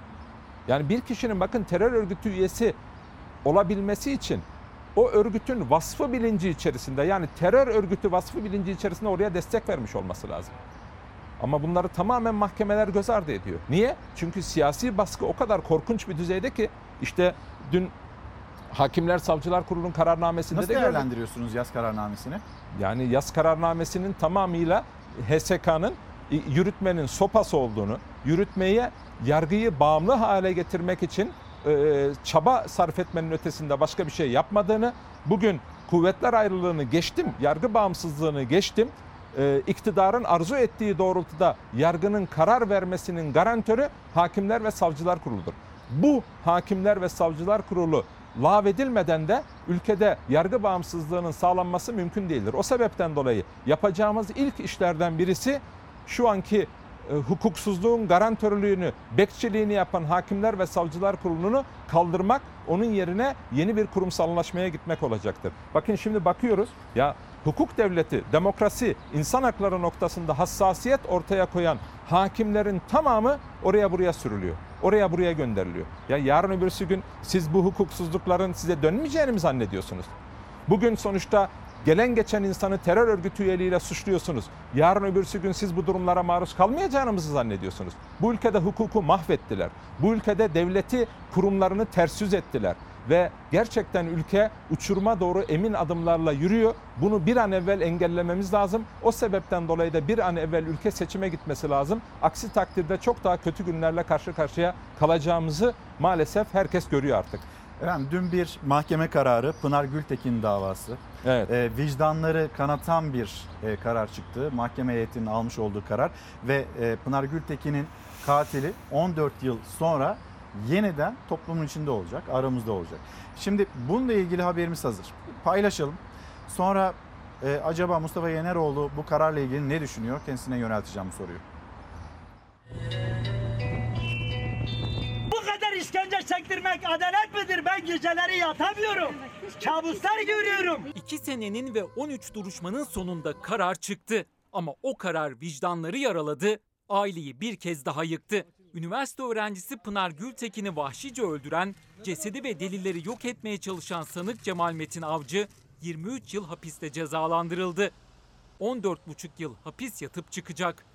Ona yardım etmekle suçlanan ailesi ise beraat etti. Kadına şiddet ve kadın cinayetleriyle mücadele edilecekse gelip burada bu karara bakılsın, görülsün. Bugün e, hukukun öldüğü bir gündür. Bugün hukuk ayaklar altına alındı. Muğla Sıtkı Koçman Üniversitesi İktisat Bölümü öğrencisi Pınar Gültekin 16 Temmuz 2020'de kayboldu. 27 yaşındaydı. Soruşturma kapsamında 5 gün sonra eski sevgilisi Cemal Metin Avcı gözaltına alındı. Pınar Gültekin'i öldürdüğünü, cesedini bağ evindeki varile koyup yaktığını, üzerine de beton döktüğünü itiraf etti. Avcının gösterdiği yerde bulunan varilde Gültekin'in kısmen yanmış cesedine ulaşıldı. Neden öldürdün? Nasıl öldürdün? Nasıl öldürdün? Söyleyecek misiniz? Bu hayatın olağan akışına mantık fizik kurallarına aykırı 1.83 boyunda 68 kilo maktule ve e, ters e, bir şekilde cenin pozisyonunda varile yerleştirilmiş. Bunu tek başına bir kimse yapamaz. Cinayet Türkiye'yi ayağa kaldırmıştı. Hem dönemin Adalet Bakanı Abdülhamit Gül hem de Cumhurbaşkanı Erdoğan davanın bizzat takipçisi olacaklarını söylemiş. Erdoğan hak ettiği en ağır cezayı alacağından şüphem yok demişti. Ancak dava sürecinde öyle olmadı. Adalet var diye bağıranlara sesleniyorum ben burada. Hani adalet? Bu adalet midir? Yalnız ben ölmedim. Kızım ölmedi. Benim bütün ailem öldü. Benim bütün sülalem öldü. Mahkeme 2 yılın sonunda ağırlaştırılmış müebbet hapis cezası verdi önce. Ama haksız tahrik gerekçesiyle cezayı 23 yıla indirdi. Erkek adalet değil, gerçek adalet. Davada yargılanan tek sanık Cemal Metin Avcı da değildi. Avcı'nın kardeşi Mertcan Avcı'nın telefon sinyallerinden aynı zamanda cinayetin işlendiği bağ evinde olduğu tespit edildi. Savcı, Pınar Gültekin'in hayattayken yakıldığını, sanığın kardeşinin de ona engel olmadığını belirterek ikisi hakkında da ağırlaştırılmış müebbet hapis cezası istedi. Maktule yakılırken başında olan abisiyle kokoreçleri yakıyorum şeklinde e, şakalaştığı iddia edilen Mertcan Avcı'ya beraat kararı verildi. Böyle bir utanç günü olamaz. Savcı cinayet sonrasını da mercek altına aldı. Sanık Metin Avcı'nın anne ve babasıyla eski eşi ve iş ortağının da olay mahalline birlikte gidip suç delillerini yok ederek gizlediklerine dair haklarında yeterli şüphe var. Onlar da cezalandırılsın dedi. 13. duruşmada mahkeme kararını açıkladı. Sanığın ailesi eski eşi ve iş ortağı beraat etti. Mahkeme katil Cemal Metin Avcı'nın cinayeti haksız tahrikle işlediğine kanaat getirdi. Yani öldürülen Gültekin'in haksız bir eylemi sonrası cinayeti işlediğine hükmetti. Kadın cinayetlerinin klasik e, haksız tarih savunması yapıldı. Türkiye'de kimsenin itibar edemeyeceği bir haksız tarih savunması var. Kimsenin itibar etmediği, kendi içinde bile üç defa değişen ve çelişen bir haksız tarih savunması var. Ama geldiğimiz noktada mahkeme haksız tarih indirimi uyguluyor. Katil 23 yıl hapisle cezalandırıldı. Ama cezaevinde kalacağı süre 14,5 yıl. Katilin ailesi beraat etti ama kızı vahşice öldürülen Şefika Gültekin, Cemal Metin Avcı'ya hakaret ettiği iddiasıyla 4 yıl 4 ay hapis istemiyle yargılanıyor. Bu kadar işkence çektirmek adalet midir? Ben geceleri yatamıyorum. Kabuslar görüyorum. Ailesi, avukatları ve kadın örgütleri karara tepkili. İtiraz sürecine hazırlanıyorlar. Bu karar nereden bakarsanız bakın bir utanç vesikasıdır. Yazıklar olsun diyorum başka hiçbir şey söylemiyorum. Pınar Gültekin'in katili 14,5 yıl yatacak ve çıkacak. Toplumun içinde olacak ve bir baba hani adalet diye bağırıyor. Cumhurbaşkanı Erdoğan da bu davanın takipçisi olacağını söylemişti. Şimdi AK Parti içinden bir isim Şamil Tayyar ve onun sosyal medya üzerinden paylaşımı yakılarak katledilen Pınar Gültekin'in katiline verilen ağırlaştırılmış müebbet hapis cezasının haksız tahrik gerekçesiyle 23 yıla indirilmesi hukuk cinayetidir. Yazıklar olsun. Şamil Tayyar'ın açıklamaları. Vicdanların talebi HSK bu kararı her yönüyle incelemelidir. Efendim bu nasıl bir karar? Bu tabii ki korkunç bir karar. Yani bir genç bir kadını e, cinayeti planlayarak, e, işkence yaparak ve diri diri e, yakarak icra eden bir kişinin e, herhalde herkes kabul eder ki artık toplumun içine girmemesi lazım. Yani mahkeme ağırlaştırılmış müebbete kalması gerekiyordu. Böyle tahrik indirimi şeklinde bir yaklaşım elbette herkesin vicdanını yaralar. Ama şunu da tekrar edelim, şunu da ifade edelim. Bakın e, İstanbul Sözleşmesi'nden çekilen ve topluma kadına şiddetle mücadele noktasında hep olumsuz örnek olan, kadına kendince rol biçen, kadına kendi yaşam standartlarını dayatmaya çalışan bir cumhurbaşkanının olduğu bir ortamda kadının eşit vatandaş, eşit yurttaş olarak toplum içerisinde e, durumunun iyileştirilmesi, mücadelesinin verilebilmesi mümkün mü? Bakın bugün temel problem şu.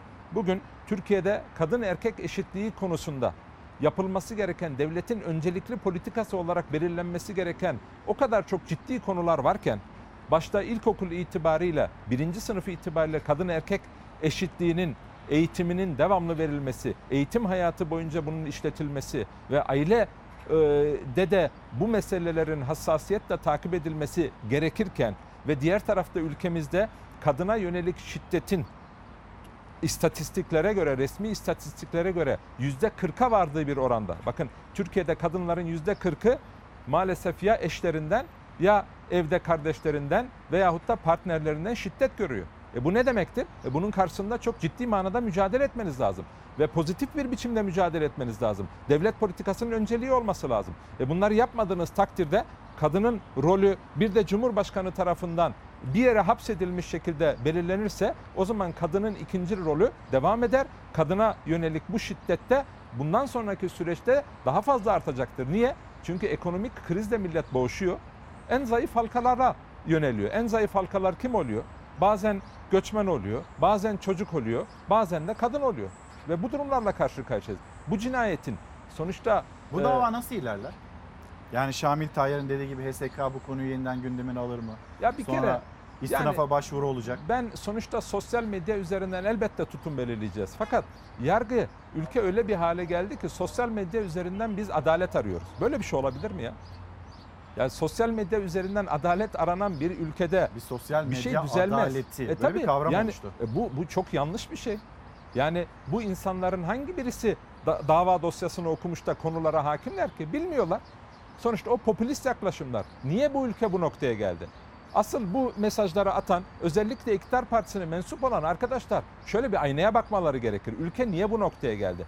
Adalet niye yargıda tecelli etmiyor? Niye yargı kendi içerisinde hakikati bulma çabasından vazgeçmiş bir noktaya geldi? İşte Hakimler ve Savcılar Kurulu'nun dünkü kararnamesine baksınlar. Dünkü kararnamesi Cemal Kaşıkçı davası ile ilgili aynı durum olmadı mı? Ne mesaj verildi? Cemal Kaşıkçı davası ile ilgili Cemal Kaşıkçı hakim. dosyasının Suudi Arabistan'a verilmesine şer koyan hakim ne oldu? Bak meslekten ayrılacağım diyor. Niye? E çünkü sonuçta tenzili rütbe yapar gibi kendisini sürdüler. E şimdi böyle bir mantık içerisinde o da korkunç bir cinayet. Dolayısıyla şimdi bu bu kişinin bu cinayeti işleyen kişinin arkasında kim var kim yok? Yargıçlar biz bilmiyoruz. Yargıçların belki kendilerine göre bir kanaatleri vardır veya yoktur. O sebepten dolayı mevcut ortamda adaletin tecelli etmesini beklemek ve adalet tecelli etmiyormuş gibi sözde ona karşı duruyormuş gibi yargının tamamen iktidara olan bağımlılığını göz ardı ederek yargının her gün adaletsizlik dağıttığını, hukuksuzluk dağıttığını göz ardı ederek böyle popülist tutumların hiçbir karşılığı yok. Boş laf bunlar. Efendim şimdi siz de hatırlattınız sosyal medya ve internet haberlerine sansür riski taşıyan o düzenleme meclise gelecek, genel kurulda görüşülecek. Bu bize, memleketimizde, sosyal medya kullanıcılarına, habercilere neyi getiriyor? Kapsamı nedir bir kere? Öncelikle e, tabii birçok boyutu var bunun. Özellikle e, ne diyorlar? İşte halkı yanıltan bilgiler var. Alenen bunlar yayılıyor ve toplum yanlış yönlendiriliyor. Yani dezenformasyon yapılıyor. Biz dezenformasyona karşı çıkacağız. Bu sebepten dolayı bu dezenformasyonu yayanlar yani gerçeğe aykırı bilgileri e, şu şu sahiplerle yayınlayanları cezalandıracağız cezalandıracağız bir de tutuklu yargılayacağız demeye getiriyorlar. Çünkü 3 yıl hapis cezasıyla tehdit ediyorlar. Ne olacak bundan sonraki süreçte? Mesela TÜİK yine e, gerçeklikle alakası olmayan bir e, enflasyon oranı açıklayacak. Bunun karşısında farklı kurumlar, bilim adamları, gazeteciler ya ne alakası var? Sokaktaki gerçekler çok daha farklı dedikleri takdirde o zaman önümüzdeki aylarda bu insanların birçoğu tutuklanacak. Şimdi ne diyorlar? Ama öyle değil diyorlar. Sayık aranacak, bakacağız. Bu işin kişinin amacı neydi? Ya şimdiye kadar hangi konuda sayık arıyorsunuz? Hangi konuda suçun manevi unsuruna bakıyorsunuz da şimdi gazeteciler acaba gerçekten onu art niyetle mi yapmış olup olmadığını tespit edeceksiniz. Ve kim tespit edecek bunu? Nasıl tespit edecek? Çok subjektif değil mi zaten böyle Tem- bir tamamıyla yaklaşım? subjektif, tamamen ceza hukukunun temel ilkelerine aykırı. Zaten toplumu ikna etmek için, AK Parti milletvekillerini ikna etmek için göya bu suçun sahiplerini özel olarak maddede belirtmişler. Ne diyorlar?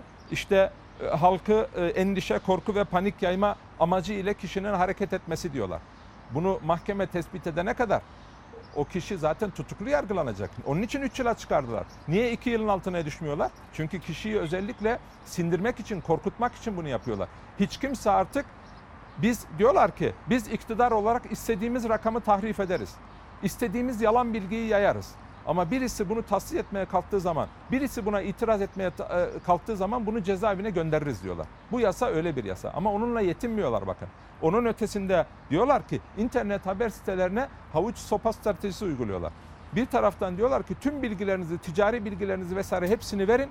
O zaman sizi ödüllendireceğiz ama vermediğiniz takdirde de sizi cezalandıracağız diyorlar. Yetmiyor.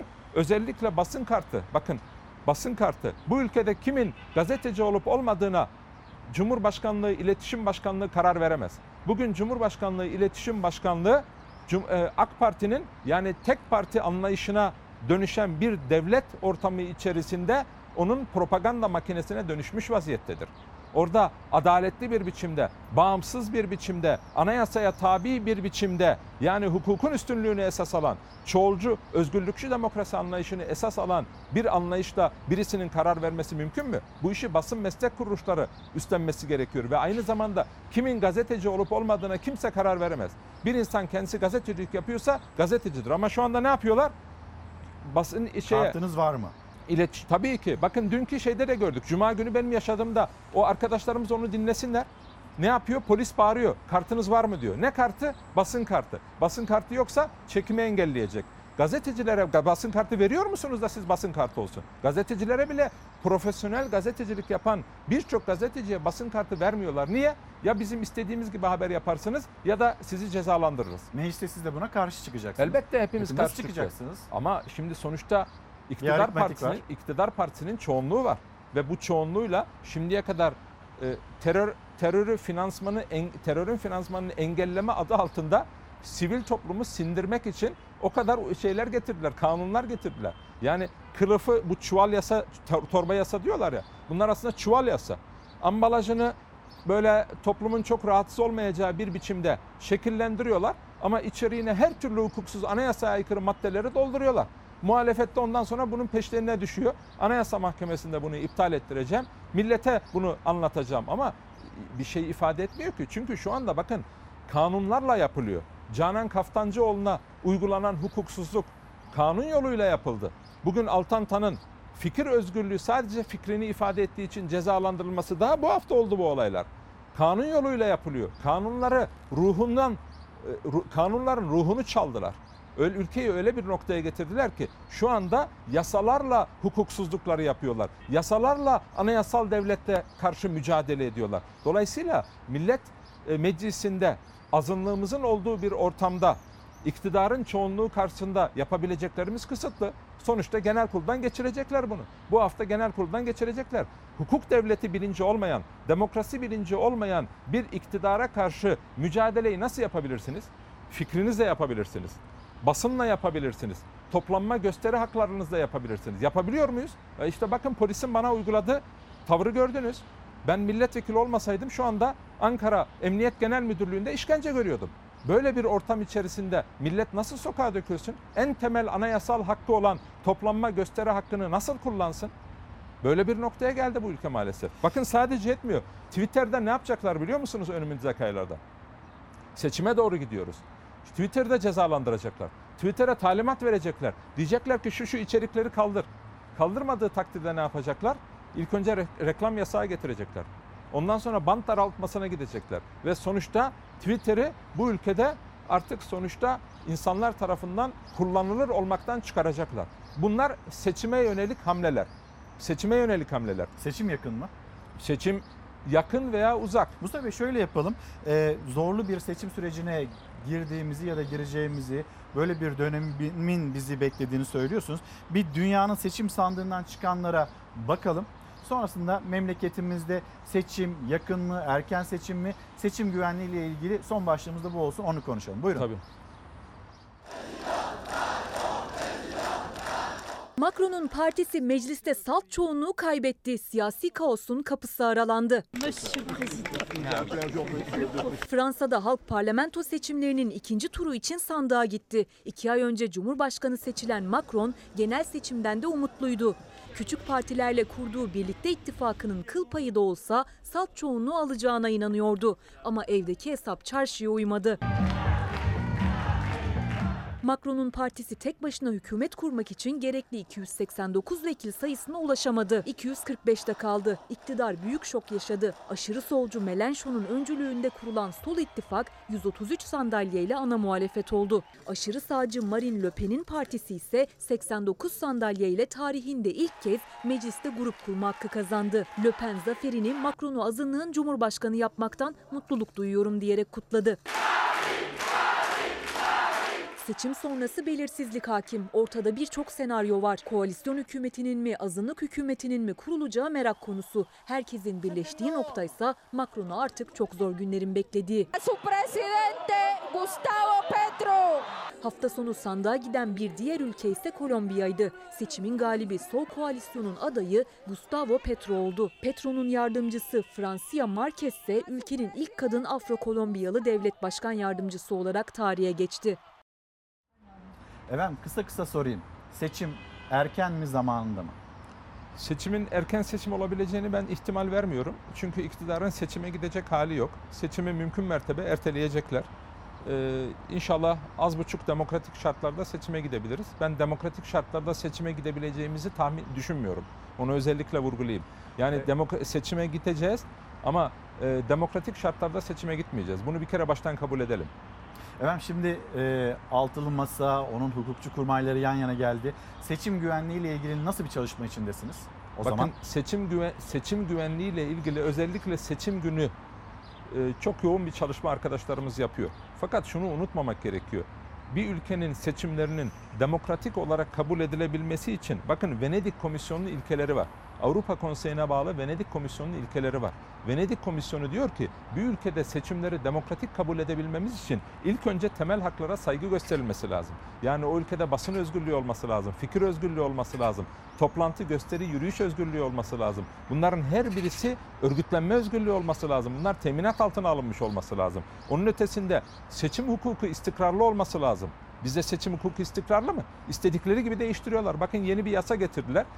Toplum mühendisliği yapıyorlar. Nasıl işimize gelir? Ama tuzağa düşecekler. Usulü güvenceler konusunda e, teminat verilmiş olması lazım. Verebiliyorlar mı şu anda? İstanbul seçimlerinde gördük. İstanbul seçimlerinde de ben aynı rezaleti yaşadım. O zaman AK Parti milletvekiliydim. Karşı çıktım ve maalesef yalnız kaldım. Ya bu ülkede hukuk hepimize lazım. Bu ülkede demokrasi hepimize lazım.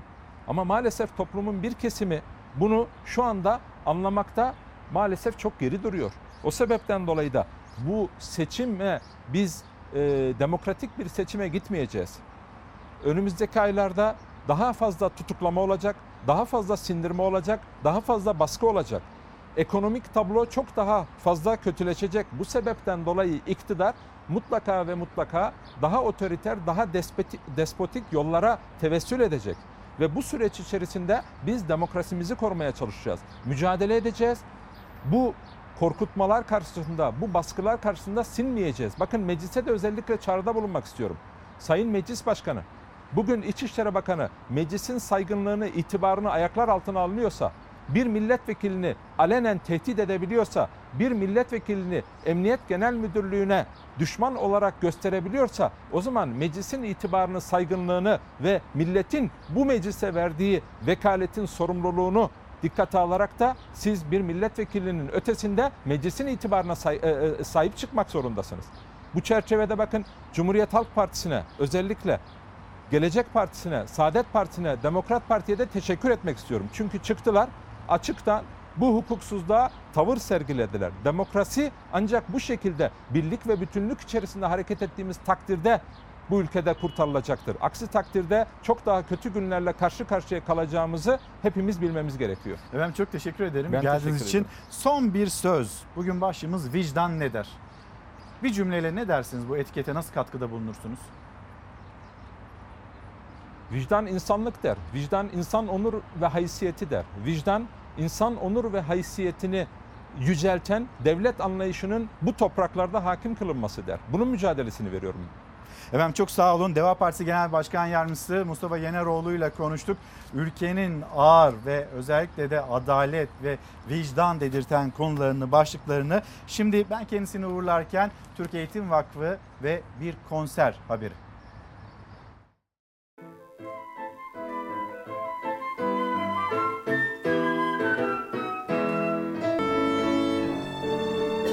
Pandemi nedeniyle verilen iki yıl aranın ardından Tevitöl, Güher ve Süher Pekinel Müzik Bölümü öğrencileri yıl sonu konseri düzenledi.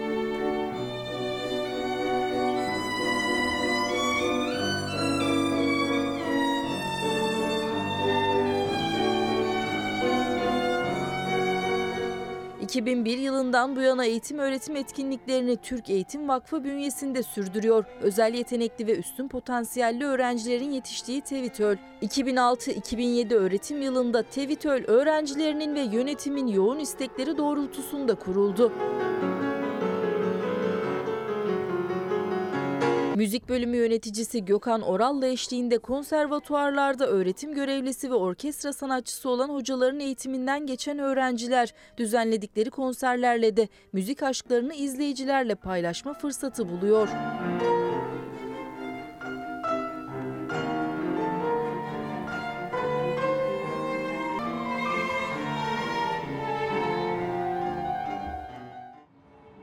Efendim şimdi çekimleri hızlanan bir seri, serinin 7. filmi. Bunun bilgisini aktaracağız, reklamlara gideceğiz ve döndüğümüzde İstanbul, İstanbul'da ekmeğe gelen zammı konuşacağız. Memleketten haberlerimiz var, onları e, aktaracağız. Akaryakıt konusunda sesini yükselten esnaf var, taksiciler var, şoför esnafı var. Onların da sesini duyacağız, duyuracağız. Tarımla ilgili haberler var. Reklamların ardından Çalar Saat'te buluşalım. Bundan sonra bu kafilenin başkanı ben. İlk filmi yazdığımda da aslında ben dahil kimse böyle bir başarı ve böyle bir e, ilgi beklemiyordu. Ama seyircimiz sağ olsun çok sevdi bu filmi ve dolayısıyla bizden yenilerini bekledi. Beklenen film Recep İvedik 7. bölümüyle geliyor. Seyirciyle bu kez dijital platformda buluşmasına çok az kaldı. Recep İvedik'i ilk bölümünden itibaren çok seven izleyici, İvedik'in hiç görmediği bir yönüne tanıklık edecek. Köyüne sakin bir hayat sürmeye gelen Recep İvedik'in yakasını karışık olaylar yine bırakmayacak. İvedik kendisini köyünü kurtarmaya çalışırken yepyeni maceralar içinde bulacak. Recep İvedik'i yine hiç görmediğimiz bir macerada izleyeceğimiz bir konu. Kahkaha ve eğlence olarak ilk altı filmi aratmayacağını, hatta belki daha fazla olacağını düşünüyorum. Ünlü komedyen Şahan Gökbakar'ın skeçlerinde yarattığı bir karakterdir Recep İvedik. Beyaz Perde'de aşk macerasıyla başlamıştı Recep İvedik serisi. O kadar sevildi ki filmler ardı ardına geldi. Gün oldu iş aradı bulamadı, türlü işler denedi. Bir başka bölümde olimpiyatlarda yarıştı, bir başkasında Afrika'da kayboldu. Recep İvedik karakteri 2008 yılından günümüze Beyaz Perde ve ekranların en sevilen kahramanlarından biri oldu. Onun maceralarını anlatan filmler gişe rekorları kırdı. Her geçen gün daha da zorlaşan bir kendimizle yarış haline döndü. Hem de seyircide de güzel bir beklenti oluştu. Recep İvedik artık Türk sinema tarihi için kült bir karakter olarak yerini aldı. Seyircinin gönlünde de efsane bir karakter olarak en güzel yerde durduğunu düşünüyorum. İzleyicinin çok sevdiği Recep İvedik serisinin 7. bölümü çekiliyor. Bu kez şehir hayatı ve ekonomik koşullardan bunalan Recep İvedik en yakın arkadaşı Nurullah'la birlikte babaannesinden kendisine miras kalan köy evine gider. Köy hayatının tadını çıkaracağı sırada köye ve civar ormanlara zarar verecek büyük bir projenin varlığından haberdar olan Recep İvedik köylülerle el ele vererek bu projeye karşı heyecanlı ve komik bir maceraya atılır. Recep İvedik bu kez sinema salonlarında değil, dijital platformda olacak. Ekonomik koşulların bu kadar zor olduğu bir dönemde seyircimiz için de çok daha hayırlısı olduğunu düşünüyorum. Çünkü e, çok daha rahat ve e, çok daha ekonomik olarak onları zorlamayacak şekilde bu filme ulaşacaklarını düşünüyorum. Yönetmen koltuğunda Togan Gökbakar var. Çekimler tüm hızıyla devam ediyor. Bizim set ortamımız birazcık yoğun geçer. Benim açımdan da yer yer zor geçiyor. Senaryo olarak bir komedi filmi olduğu için e, çokça güldüğümüz, koptuğumuz, e, ekipçe dağıldığımız anlar olsa da yine de disiplini bozmadan çekim takvimine uyacak şekilde hızlı bir şekilde e, filmimizi bitirmeye gayret gösteriyoruz. Efendim bir kez daha günaydın. Çalar Saat devam ediyor. Özellikle memleketten haberler hem onları da aktaralım. Sonrasında ekonomi başlığına bir kez daha döneceğiz. Sosyal medya hesaplarımızı görüyorsunuz. Daha fazla sohbet edelim ve bugün başlığımız vicdan ne der? Şimdi memleket turunda Ankara'dan yayınımızı gerçekleştiriyoruz. Ankara'da sabah saatlerinde yağış vardı. İstanbul'da bugün yağış geçişlerinin olacağı şehirlerden bir tanesi. Hem memleket havasından da söz etmiş olayım hem de bir yandan memleketin haberlerine bakalım istiyoruz ve sizleri hemen bir Mersin'e götürüyoruz. İşçiler indi saniyeler sonra minibüs yanmaya başladı. Gözlerinin önünde alev topuna döndü. Mersin Tarsus'ta tarım işçilerini taşıyan minibüsten seyir halindeyken dumanlar çıkmaya başladı. Şoför hemen durdu. İşçiler minibüsten indi ve hemen sonra minibüsün ön kısmından alevler yükseldi. Neler oluyor derken yangın hızla büyüdü. Minibüs alev topuna döndü. Tarım işçileri felaketten şoförün dikkati sayesinde kıl payı kurtuldu. Yangın söndürüldüğünde ise geriye yaşanabilecek bir felaketin tablosu kaldı. Mersin'den sonra Bitlis Tatvan. Allah ya Allah. Ya Allah. Bitişiğinde temel kazısı yapılan bina böyle çöktü.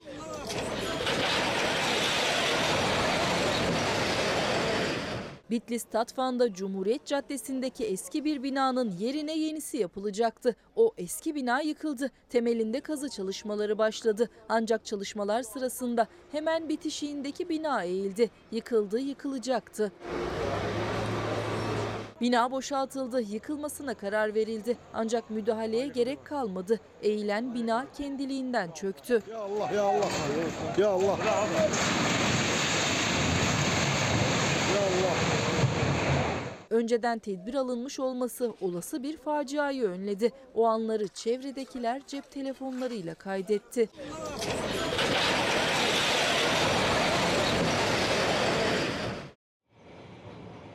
Manisa'dan da bir göçük haberi var. Öncesinde Karar Gazetesi, Karar Gazetesi'nden bir ekonomi haberi okumak istiyoruz.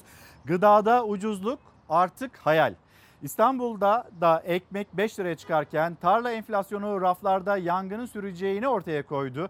Tarımsal girdi fiyatları 2 yılda 15 kat artarak %117'ye yükseldi. Gübre fiyatındaki yıllık artış %240'ı aştı. Karar gazetesindeki haberde gıdada ucuzluk artık hayal. Hani böyle Aralık ayından itibaren enflasyonun düşeceği yönünde e, mesajlar veriyordu. Piyasaya dönük olarak mesajlar ve vatandaşa dönük olarak mesajlar veriyordu Nurettin Nebati. Ama tarımsal girdilerdeki o maliyetlerin ne kadar zamlandığına baktığımızda sonra bir akaryakıt fiyatlarına baktığımızda işte gübreye, mazota ya da diğer kalemlere baktığımızda yeme ve ilaca, tohuma baktığımızda gıdada indirimin önümüzdeki günlerde, haftalarda, aylarda bir hayal olduğunu söylüyor Karar Gazetesi. Ve şimdi de Manisa. Pardon. Su kanalı açma çalışmasında göçük meydana geldi. İki işçi hayatını kaybetti. Bir işçi yaralandı. Manisa Göl Marmara'da orman işletme şefliğinin yangın göletine su sağlamak için yapılan çalışmada yaşandı göçük. Kazı çalışmasında görevli 3 işçi kayan toprağın altında kaldı. Bölgeye iş makineleri, AFAD sağlık ve itfaiye ekipleri sevk edildi. İşçilerden biri topraktan kısa sürede çıkarıldı. Durumu iyiydi. Bu diğer iki işçi için de umut demekti. Ama saatler geçtikçe umutlar azalmaya, yerini acı haberlere bırakmaya başladı. Toprak altından önce 62 yaşındaki işçi İdris Akova'nın cansız bedeni çıkarıldı. Ardından 55 yaşındaki Celal Geyik'in işçilerin aileleri acı haberlerle yıkıldı. Sağlıkta şiddet bu haberlere de dönüp bakacağız. Bir yandan da Ankara'da bir ambulansın gittiğini ve siren seslerini belki de e, sizler de duyuyorsunuzdur. Evlerinize kadar da ulaşıyordur. Sağlık çalışanları pandemi sürecinde ve elbette diğer dönemlerde bizlerin hayatta kalabilmesi için, bizlerin sağlıklı olabilmesi için elinden geleni yapıyorlar. Şimdi hem hastanelerde çalışanlar sadece doktorlar değil hemşireler, hasta bakıcılar, hastanedeki bütün herkes personel, güvenlik görevlileri dahil elbette ve eczacılar kuşkusuz onlar da bizlere ilaçları ulaştıran kişiler. Bakıyoruz piyasada ilaçlara ulaşım noktasında da sorunlar yaşanıyor. Vatandaş ve eczacı karşı karşıya geliyor. Zaman zaman orada da yaşanılan aksaklıklar var ve bunları da ekranlarınıza yansıtırken bir eczacı ve o eczacının karşı karşıya kalmış olduğu o durum. Ya Allah aşkına bırakın şunu verin. Ya su bunda. Açsana. Verin lan şunu hemen. Adres tarifini beğenmedi, eczacıya saldırdı. Eşyaları yumruklayıp küfür ve tehditler savurduğu görüntüler basına yansıyan saldırgan tutuklandı. 19 T falan demişsiniz geçiyor. Ne alakası var 19 T ile ya? 19 şey değil şey denmedi. 19 şey buradan Ya Allah aşkına bırakın şunu verin hadi. Ya su bunda. Açsana.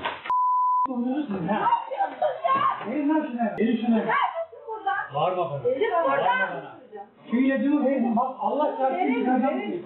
Bak kızım babanız aranırsa. Bir dakika bir dakika. Bak döveri döveri demiyorum öldürürüm seni bak. Sağlıkta şiddet bu kez hastaneden değil eczaneden geldi. 19 Haziran günü İstanbul Ataşehir'de nöbetçi eczaneye gelen bir kişi ortalığı birbirine kattı. Eczaneye gelmek için telefonla adres tarifi isteyen şahıs. Adresi bulmakta zorlanınca sinirini eczacı Ayşenur Ören ve eczanede bulunan eşyalardan çıkardı. Şahıs eşyaları yumruklamakla kalmadı. Bir de genç eczacı kadını ölümle tehdit etti. Verin şu bana. Hayır ama. Hayır. Ablacığım bir dakika ya. Ulan hasta hasta kadın nereye gidiyor? Aman sen sen kalktın ne? Polis arayın. Şu ilacı bana. Rica ediyorum yapmayın. Ee, Bak kötü. Bak kızım babanız aranırsa. Bir dakika bir dakika. Bak döveri döveri demiyorum öldürürüm seni bak. Kafanı koparırım senin ha. Ben öyle haberlerde gördüklerimden benzemem.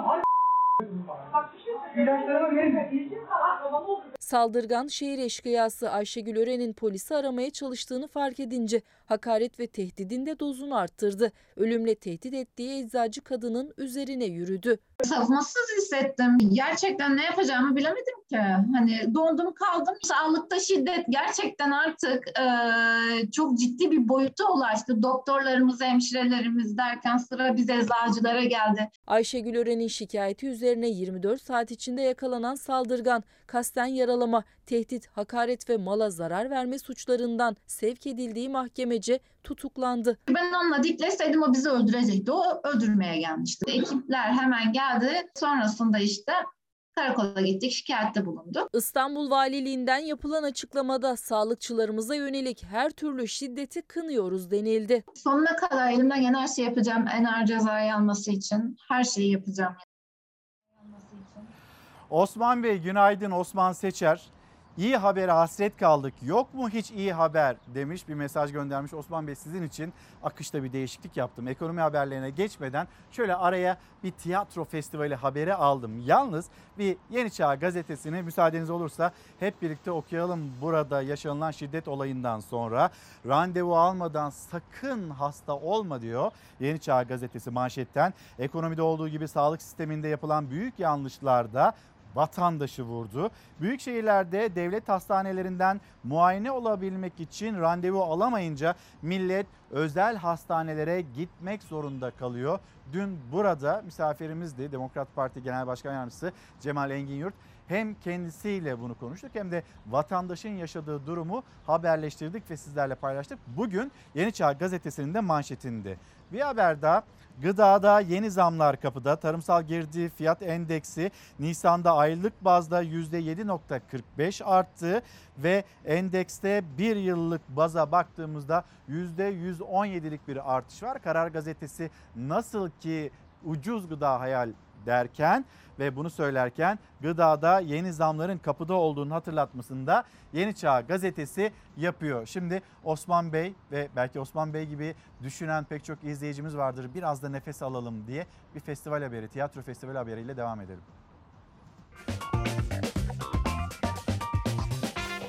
Tiyatro severler salonları doldurdu. Balıkesir Tiyatro Festivali perde dedi. Pandemi yasakları, hastalık, endişe, zorlu geçen günlerin ardından kültür sanat etkinlikleri de tüm hızıyla devam ediyor. Balıkesir Büyükşehir Belediyesi'nin katkılarıyla ilk kez düzenlenen festivale sanatseverlerin ilgisi büyük. 18 Haziran'da başlayan festivalin ilk bölümü 22 Haziran'da sona erecek. Festivalin ikinci ayağı 23-26 Haziran tarihleri arasında Ayvalık'ta gerçekleşecek.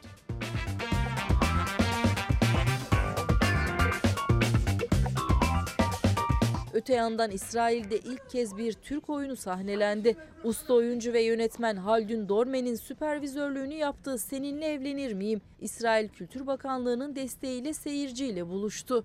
Barbaros Uzuner'in yazıp yönettiği oyunda Şebnem Özinal ve Yosi Mizrahi 10 yıldır seyirciyi güldürmeye devam ediyor. Bir hatırlatma da yapalım. O hatırlatma Mutlu Kısa Film Günleri 24-26 Haziran 2022 ve Mersin'de olacak bir yarışma. Hem gösterim olacak sonrasında ödül töreninde gerçekleşecek.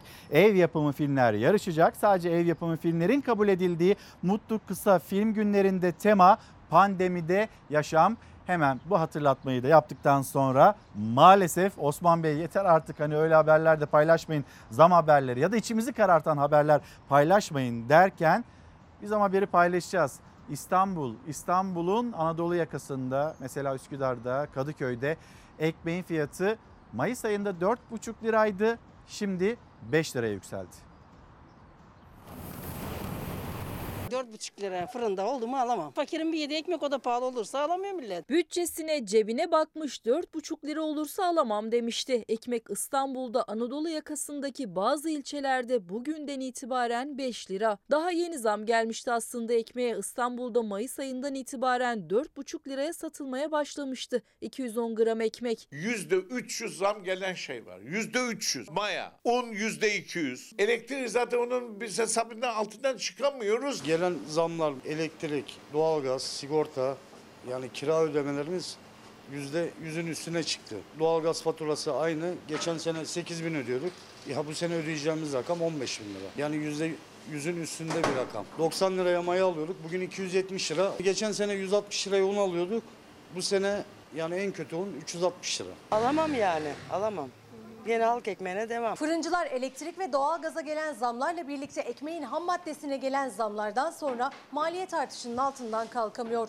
Geçen yıl bu dükkana gelen elektrik faturası 1600 lira civarındaydı. Bu yılsa o rakam 3000 liralara dayandı. Fırıncı kapatmamak için zor duruyor ayakta. Valla sıra buraya bekliyoruz fırınlara ya- yani yanaşmıyoruz. Pahalı olduğu için. Kararlarının gerekçelerini anlatan İstanbul Fırıncılar Odası Başkanı Erdoğan Çetin, zamların fırıncı esnafının ayakta kalma çabası olduğunu söyledi. Çetin fiyatların daha da artabileceğine dikkat çekti. TMO desteğini tüm fırınlar alamıyor. Bu nedenle zarar etmemek için ekmeği şu an en az 5 liradan satmak zorundalar. Fırıncılar bu zamları 14 bin liralık cezai yaptırımı göze alarak yapıyor. TMO fırınlara uygun fiyatla ekmeklik buğday satışı yapmaya devam etmezse ekmeğin fiyatı 7 liraya çıkabilir. Dar gelirlerin ise gelen zamlardan her gün daha fazla beli bükülüyor. Kaç ekmek alacaksınız? Günde 10 tane.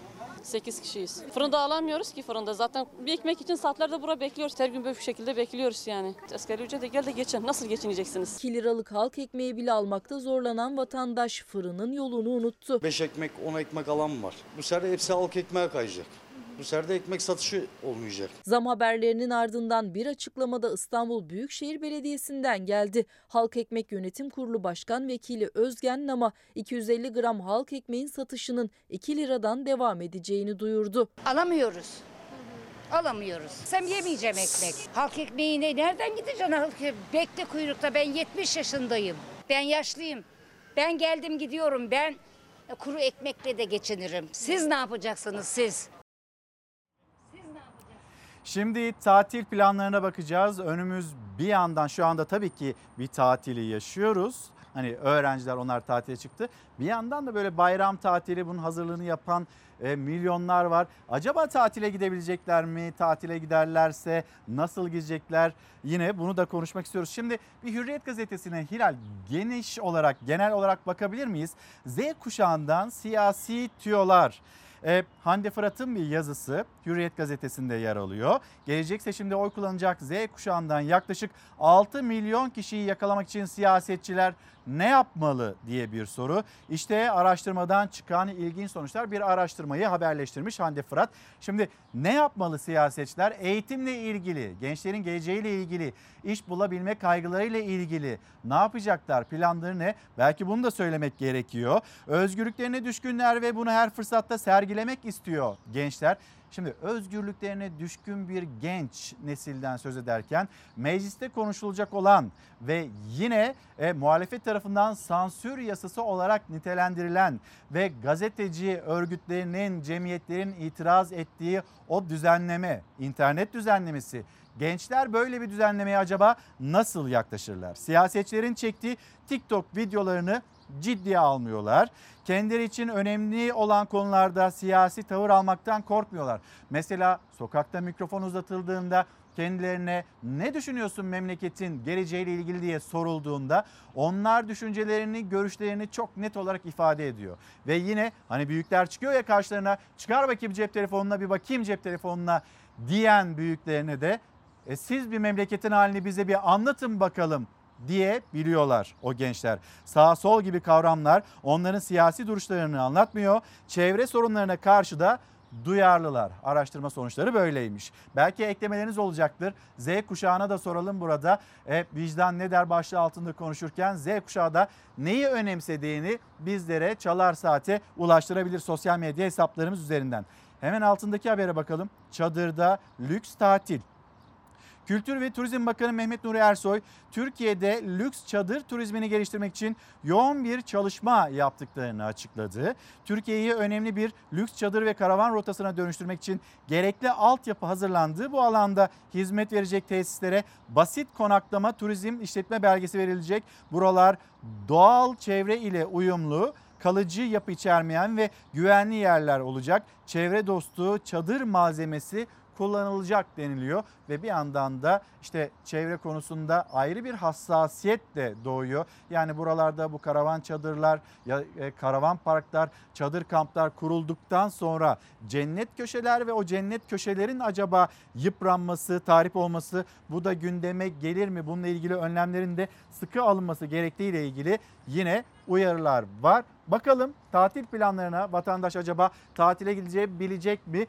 Yine bir araştırma sonucu 10 kişiden 7'sinin bu sene tatil yapmayı planlamadığını gösteriyor. Nedeni ise ekonomik gerekçeler. Bu sene tatil planı yaptınız mı? Yapacak gücümüz yok. Geçen sene gittik. Biraz daha iyiydi durumlar ya. Ama bu sene mümkün değil. Yaptık. Fiyatlar şu an 3 katı olduğu için gidilemiyor yani. 2 yetişkin, 2 çocuk 6 bin liraya yaptığımız tatile bu yıl 16 bin liraya gidiyorsun. Biraz tatil yok. Tatil planı yapmadı, yapmaya çalışan da vazgeçti. Bir araştırma şirketinin 2022 yurt içi turizm beklentileri araştırmasına göre %10'luk kesim memleket ziyareti planı yaptı. Tatil için otel ve tatil beldesine gideceğini söyleyenlerin oranı %12,8'de kaldı. Toplumun %70'inin tatil planı yok. Sen buna yüzde doksan de. En kötü yüzde seksen. Mümkün değil tatil yapmak. Tatil planı yapacak para mı var? Ben her sene köye gidiyordum. Köyden peynir meynir yapıyordum. Şimdi onlar öldü. Hay hay hay hay hay öyle bir şey çok lüks. Bile Çok lüks efendim. Köye gitmek bile lüks. Köy tatili bile lüks oldu. Emeklisinden çalışanına tatil planı yapamadı. Yapılan planlar fiyatları görünce suya düştü. Yani yaptık. Daha doğrusu yapmaya çalıştık. çalıştınız. Sonuç ne oldu? Sonuç bütçe yetmiyor. 2,5-3 sene önce civarında örnek veriyorum Aydın Didim Altınkum. Ee, orada yapacağım tatil 2 milyar, 2,5 milyar. Bu bir aylık tatil giderim. Şu an ben 2 milyara sadece gidiş dönüş bileti alabiliyorum.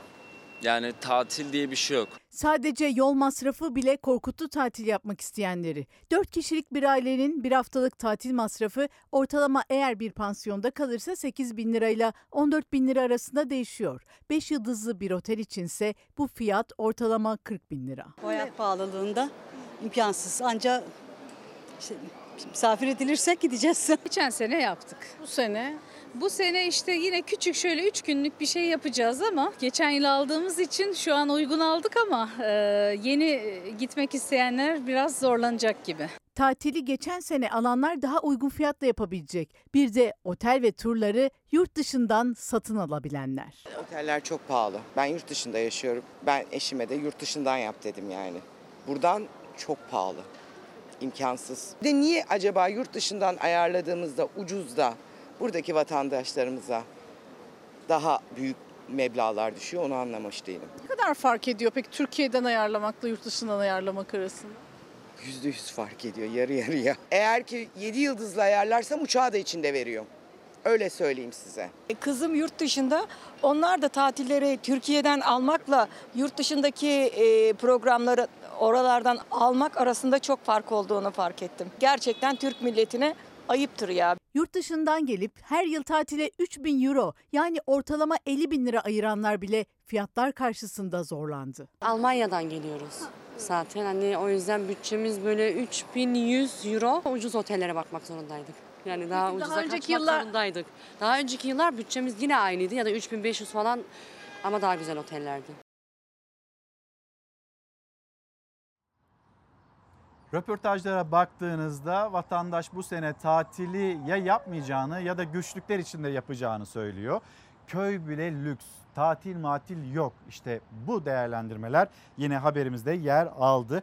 Ve elbette tatile giderken en büyük kalem kendi aracınızla gidecekseniz zaten o benzin, mazot bu büyük bir kalem. Otobüslere binecekseniz otobüs fiyatlarına zamlar geldi. E, uçağı kullanacaksanız zaten orada da fiyatlar uçtu. Şimdi bir söz vardı. İsterseniz tekrar bir hatırlayalım. Yani bu akaryakıt fiyatları ne olacak diye sorulduğunda bir kesim ya beni çok ilgilendirmiyor. Ben hep 50 liralık alıyorum ki zaten deniliyordu. Şimdi bakalım yıllara göre o grafiği bir hatırlayalım.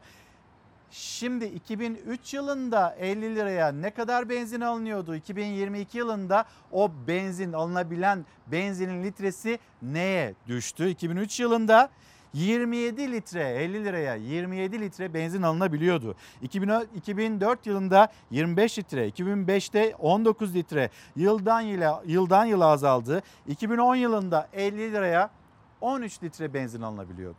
2012 yılında 11 litre. Şöyle bir tabloya baktığınızda 2013, 2014, 2015, 2016 nasıl azaldığını, o 50 liranın nasıl böyle eridiğini benzin karşısında görüyorsunuz. Peki şimdi 50 liraya ne kadar benzin alabiliyorsunuz? 50 liraya 1.9 litre, 2 litre bile değil. Bu kadar benzin alabiliyorsunuz. En büyük kalem kuşkusuz yol masrafı. Tatilciler için bunu söylüyoruz. Kendi araçlarını kullanan kişiler için bunu söylüyoruz. Bir de e, ekmek kapısı bu. Taksiciler için öyle. Şoför esnafı için öyle. Otobüs esnafı için öyle. Çiftçi için öyle. Olmazsa olmaz. Ve bu kaleme her gün gelen o zamlar ki 3 gün oldu herhalde. 3 gündür burada bir zam da gelmiyor. Ama o kadar çok yükseldi ki 30 liraya aşmış bir mazottan söz ederken yine şoför esnafının da tepki sesi yükseliyor şehirlerde.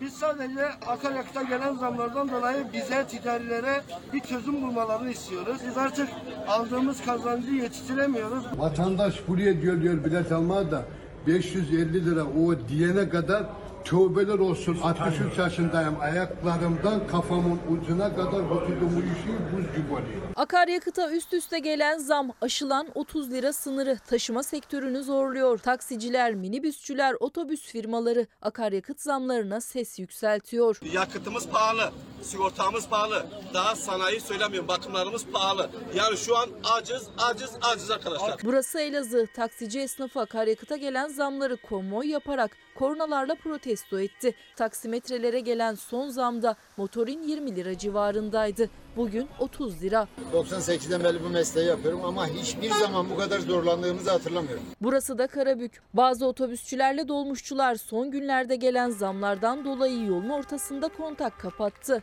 Tamam bu şekilde olmaz. Yani yaşamamız lazım. Ambulans geliyor, stasyon alma, şöyle alma, vatandaşım adı Ama hani sesiniz duysa iyi olur. Eylemde metrelerce kuyruk oluştu. Kimisi şoförlerin eylemini alkışlarla destek verdi. Kimisi de yolun kapatılmasına tepkiliydi. Sen haklısın. Ben de haklıyım. Ama şu bu böyle olmaz ki. Trabzon otogarı esnafı da yükselen otobüs bileti fiyatlarının bütçeleri zorladığını anlattı. CHP Trabzon Milletvekili Ahmet Kaya'ya maliyetler vatandaşı da bizi de zorluyor dediler. 100 liralık olan yol şimdi 500 lira. Öyle değil mi? O kadar arttı. Mazot 28 dönüyor 30.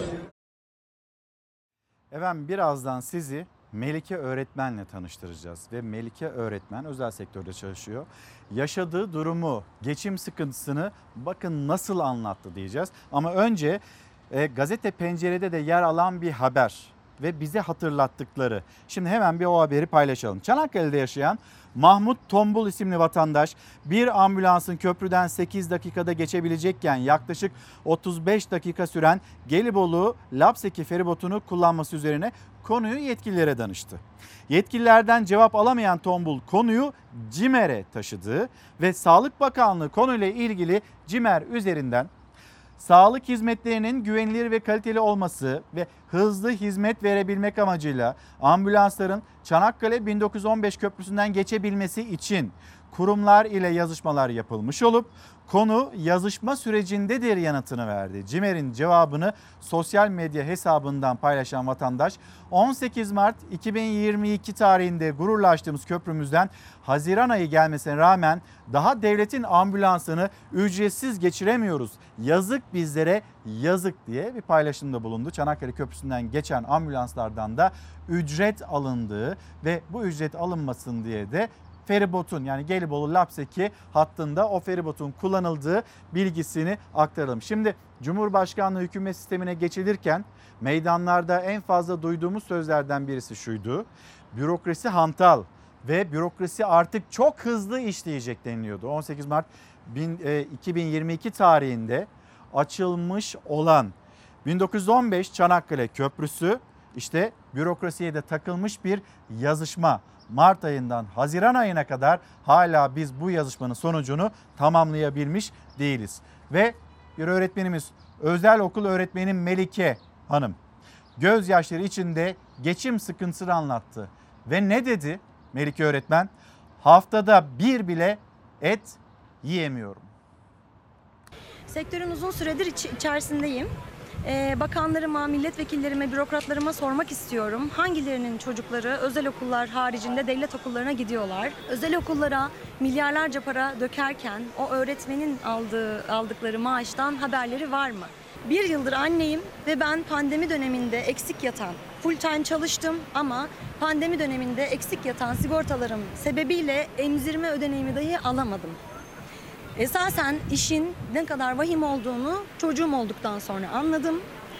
Ee, maddi olarak asgari ücret gösterilip onun bile anlaştığın kısmını elden vererek, anlaştığın fazla ise asgari ücret kısmını devlete veriyor gösterip geri kalanını elden vererek, hiçbir şekilde eğitim ödeneği haklarımızı vermeyerek, e, bizleri cumartesi, pazar dahi resmi tatil günlerinde dahi çalıştırmak zorunda bırakılarak biz bu mesleği sürdürmeye çalışıyoruz. Bez fiyatları, mama fiyatları bile uçmuşken benim eee, hak ettiğim şekilde, sağlıklı bir şekilde eee, her hafta hatta her ay et yemem, eee kuru yemiş yemem. Doktor söylüyor emzirdiğin için yemek zorundasın diyor fakat yemiyorum. Böyle bir hakkım yok.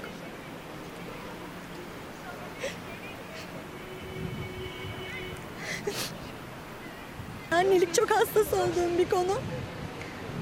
Ee, esasen işin ciddiyetinin, vehametinin farkına bununla vardım. 2015 yılından beri 7-8 senedir ben öğretmenim. Bil bil çalıştım. Aynı anda iki okula da gittim. ikinci okuldan hiçbir para almadan. O zaman çocuğum yoktu. Ailemle yaşıyordum. Enflasyon bu kadar kötü değildi. Şartlar bu kadar kötü değildi. Fakat ona rağmen o yıldan beri, o yıl dahi olmak üzere eee maaşın bir kısmını elden aldım. Sigortam o yıl dahi tam gösterilmedi benim. Dedim ya gece gündüz çalıştım. Ailemden kısarak, o vakitten ailemden kısarak üzerime zorunlu kılınan veli aramalarını yaptım. Telefon faturamı kendim ödedim. Ee, her şekilde e, elimden geleni yaptığım halde işten çıkarıldım. Tazminatımı dahi alamadım. Yaz maaşımı alamadım ne söylenir bilmiyorum. Bu şekilde gittiği takdirde e, özel okul e, çocuklarına da çok üzülüyorum. Öğretmenlere de çok üzülüyorum. Çünkü bizler ay sonunu düşünmekten yapacağımız eğitimi düşünemiyoruz. Şimdi Z kuşağı üzerinden araştırmalar yapılıyor. Ve Z kuşağı böyle sokakta karşılaştığı o büyükleri cep telefonunu çıkart bakalım diyen büyüklerine bakmayacak. Hani hangi araştırmayı yaparsanız yapın. Z kuşağı neye bakacak biliyor musunuz? Öğretmenine bakacak. Ailesinden, annesinden, babasından daha fazla vakit geçirdiği öğretmenine bakacak. Öğretmenlerinin dökmüş olduğu gözyaşlarına bakacak. Öğretmenlerinin hangi şartlarda yaşadığına bakacak. Aslında kararı ona göre verecek. Ve Z kuşağı evet sözünü esirgemeyen bir kuşaktan söz ediyoruz. Ve seçimlerle ilgili olarak seçimlerle ilgili olarak siyasetçiler istedikleri düşünceler, istedikleri vaatler, istedikleri planlar ya da onlara hoş gözükmek için istediklerini söylesinler. En nihayetinde memleketin durumuna, öğretmenlerinin söylediğine, öğretmenlerinin yaşadıklarına bakacaklar. Ve yine esnafımızdan bolca mesaj geliyor. Esnaf bitti, kepenk indiriyoruz mesajları geliyor. Emeklilikte yaşa takılanlar var. Emeklilikte yaşa takılanları lütfen unutmayın mesajları da yine peş peşe geliyor. Şimdi yine reklamlara gideceğiz ve reklamlara giderken de Recep İvedik diyeceğiz. Bundan sonra bu kafilenin başkanı ben. İlk filmi yazdığımda da aslında ben dahil kimse böyle bir başarı ve böyle bir e, ilgi beklemiyordu. Ama seyircimiz sağ olsun çok sevdi bu filmi ve dolayısıyla bizden yenilerini bekledi. Beklenen film Recep İvedik 7. bölümüyle geliyor. Seyirciyle bu kez dijital platformda buluşmasına çok az kaldı. Recep İvedik'i ilk bölümünden itibaren çok seven izleyici, İvedik'in hiç görmediği bir yönüne tanıklık edecek. Köyüne sakin bir hayat sürmeye gelen Recep İvedik'in yakasını karışık olaylar yine bırakmayacak. İvedik kendisini köyünü kurtarmaya çalışırken yepyeni maceralar içinde bulacak. Ayrıca Recep İvedik'i yine hiç görmediğimiz bir macerada izleyeceğimiz bir konu. Kahkaha ve eğlence olarak ilk altı filmi aratmayacağını, hatta belki daha fazla olacağını düşünüyorum.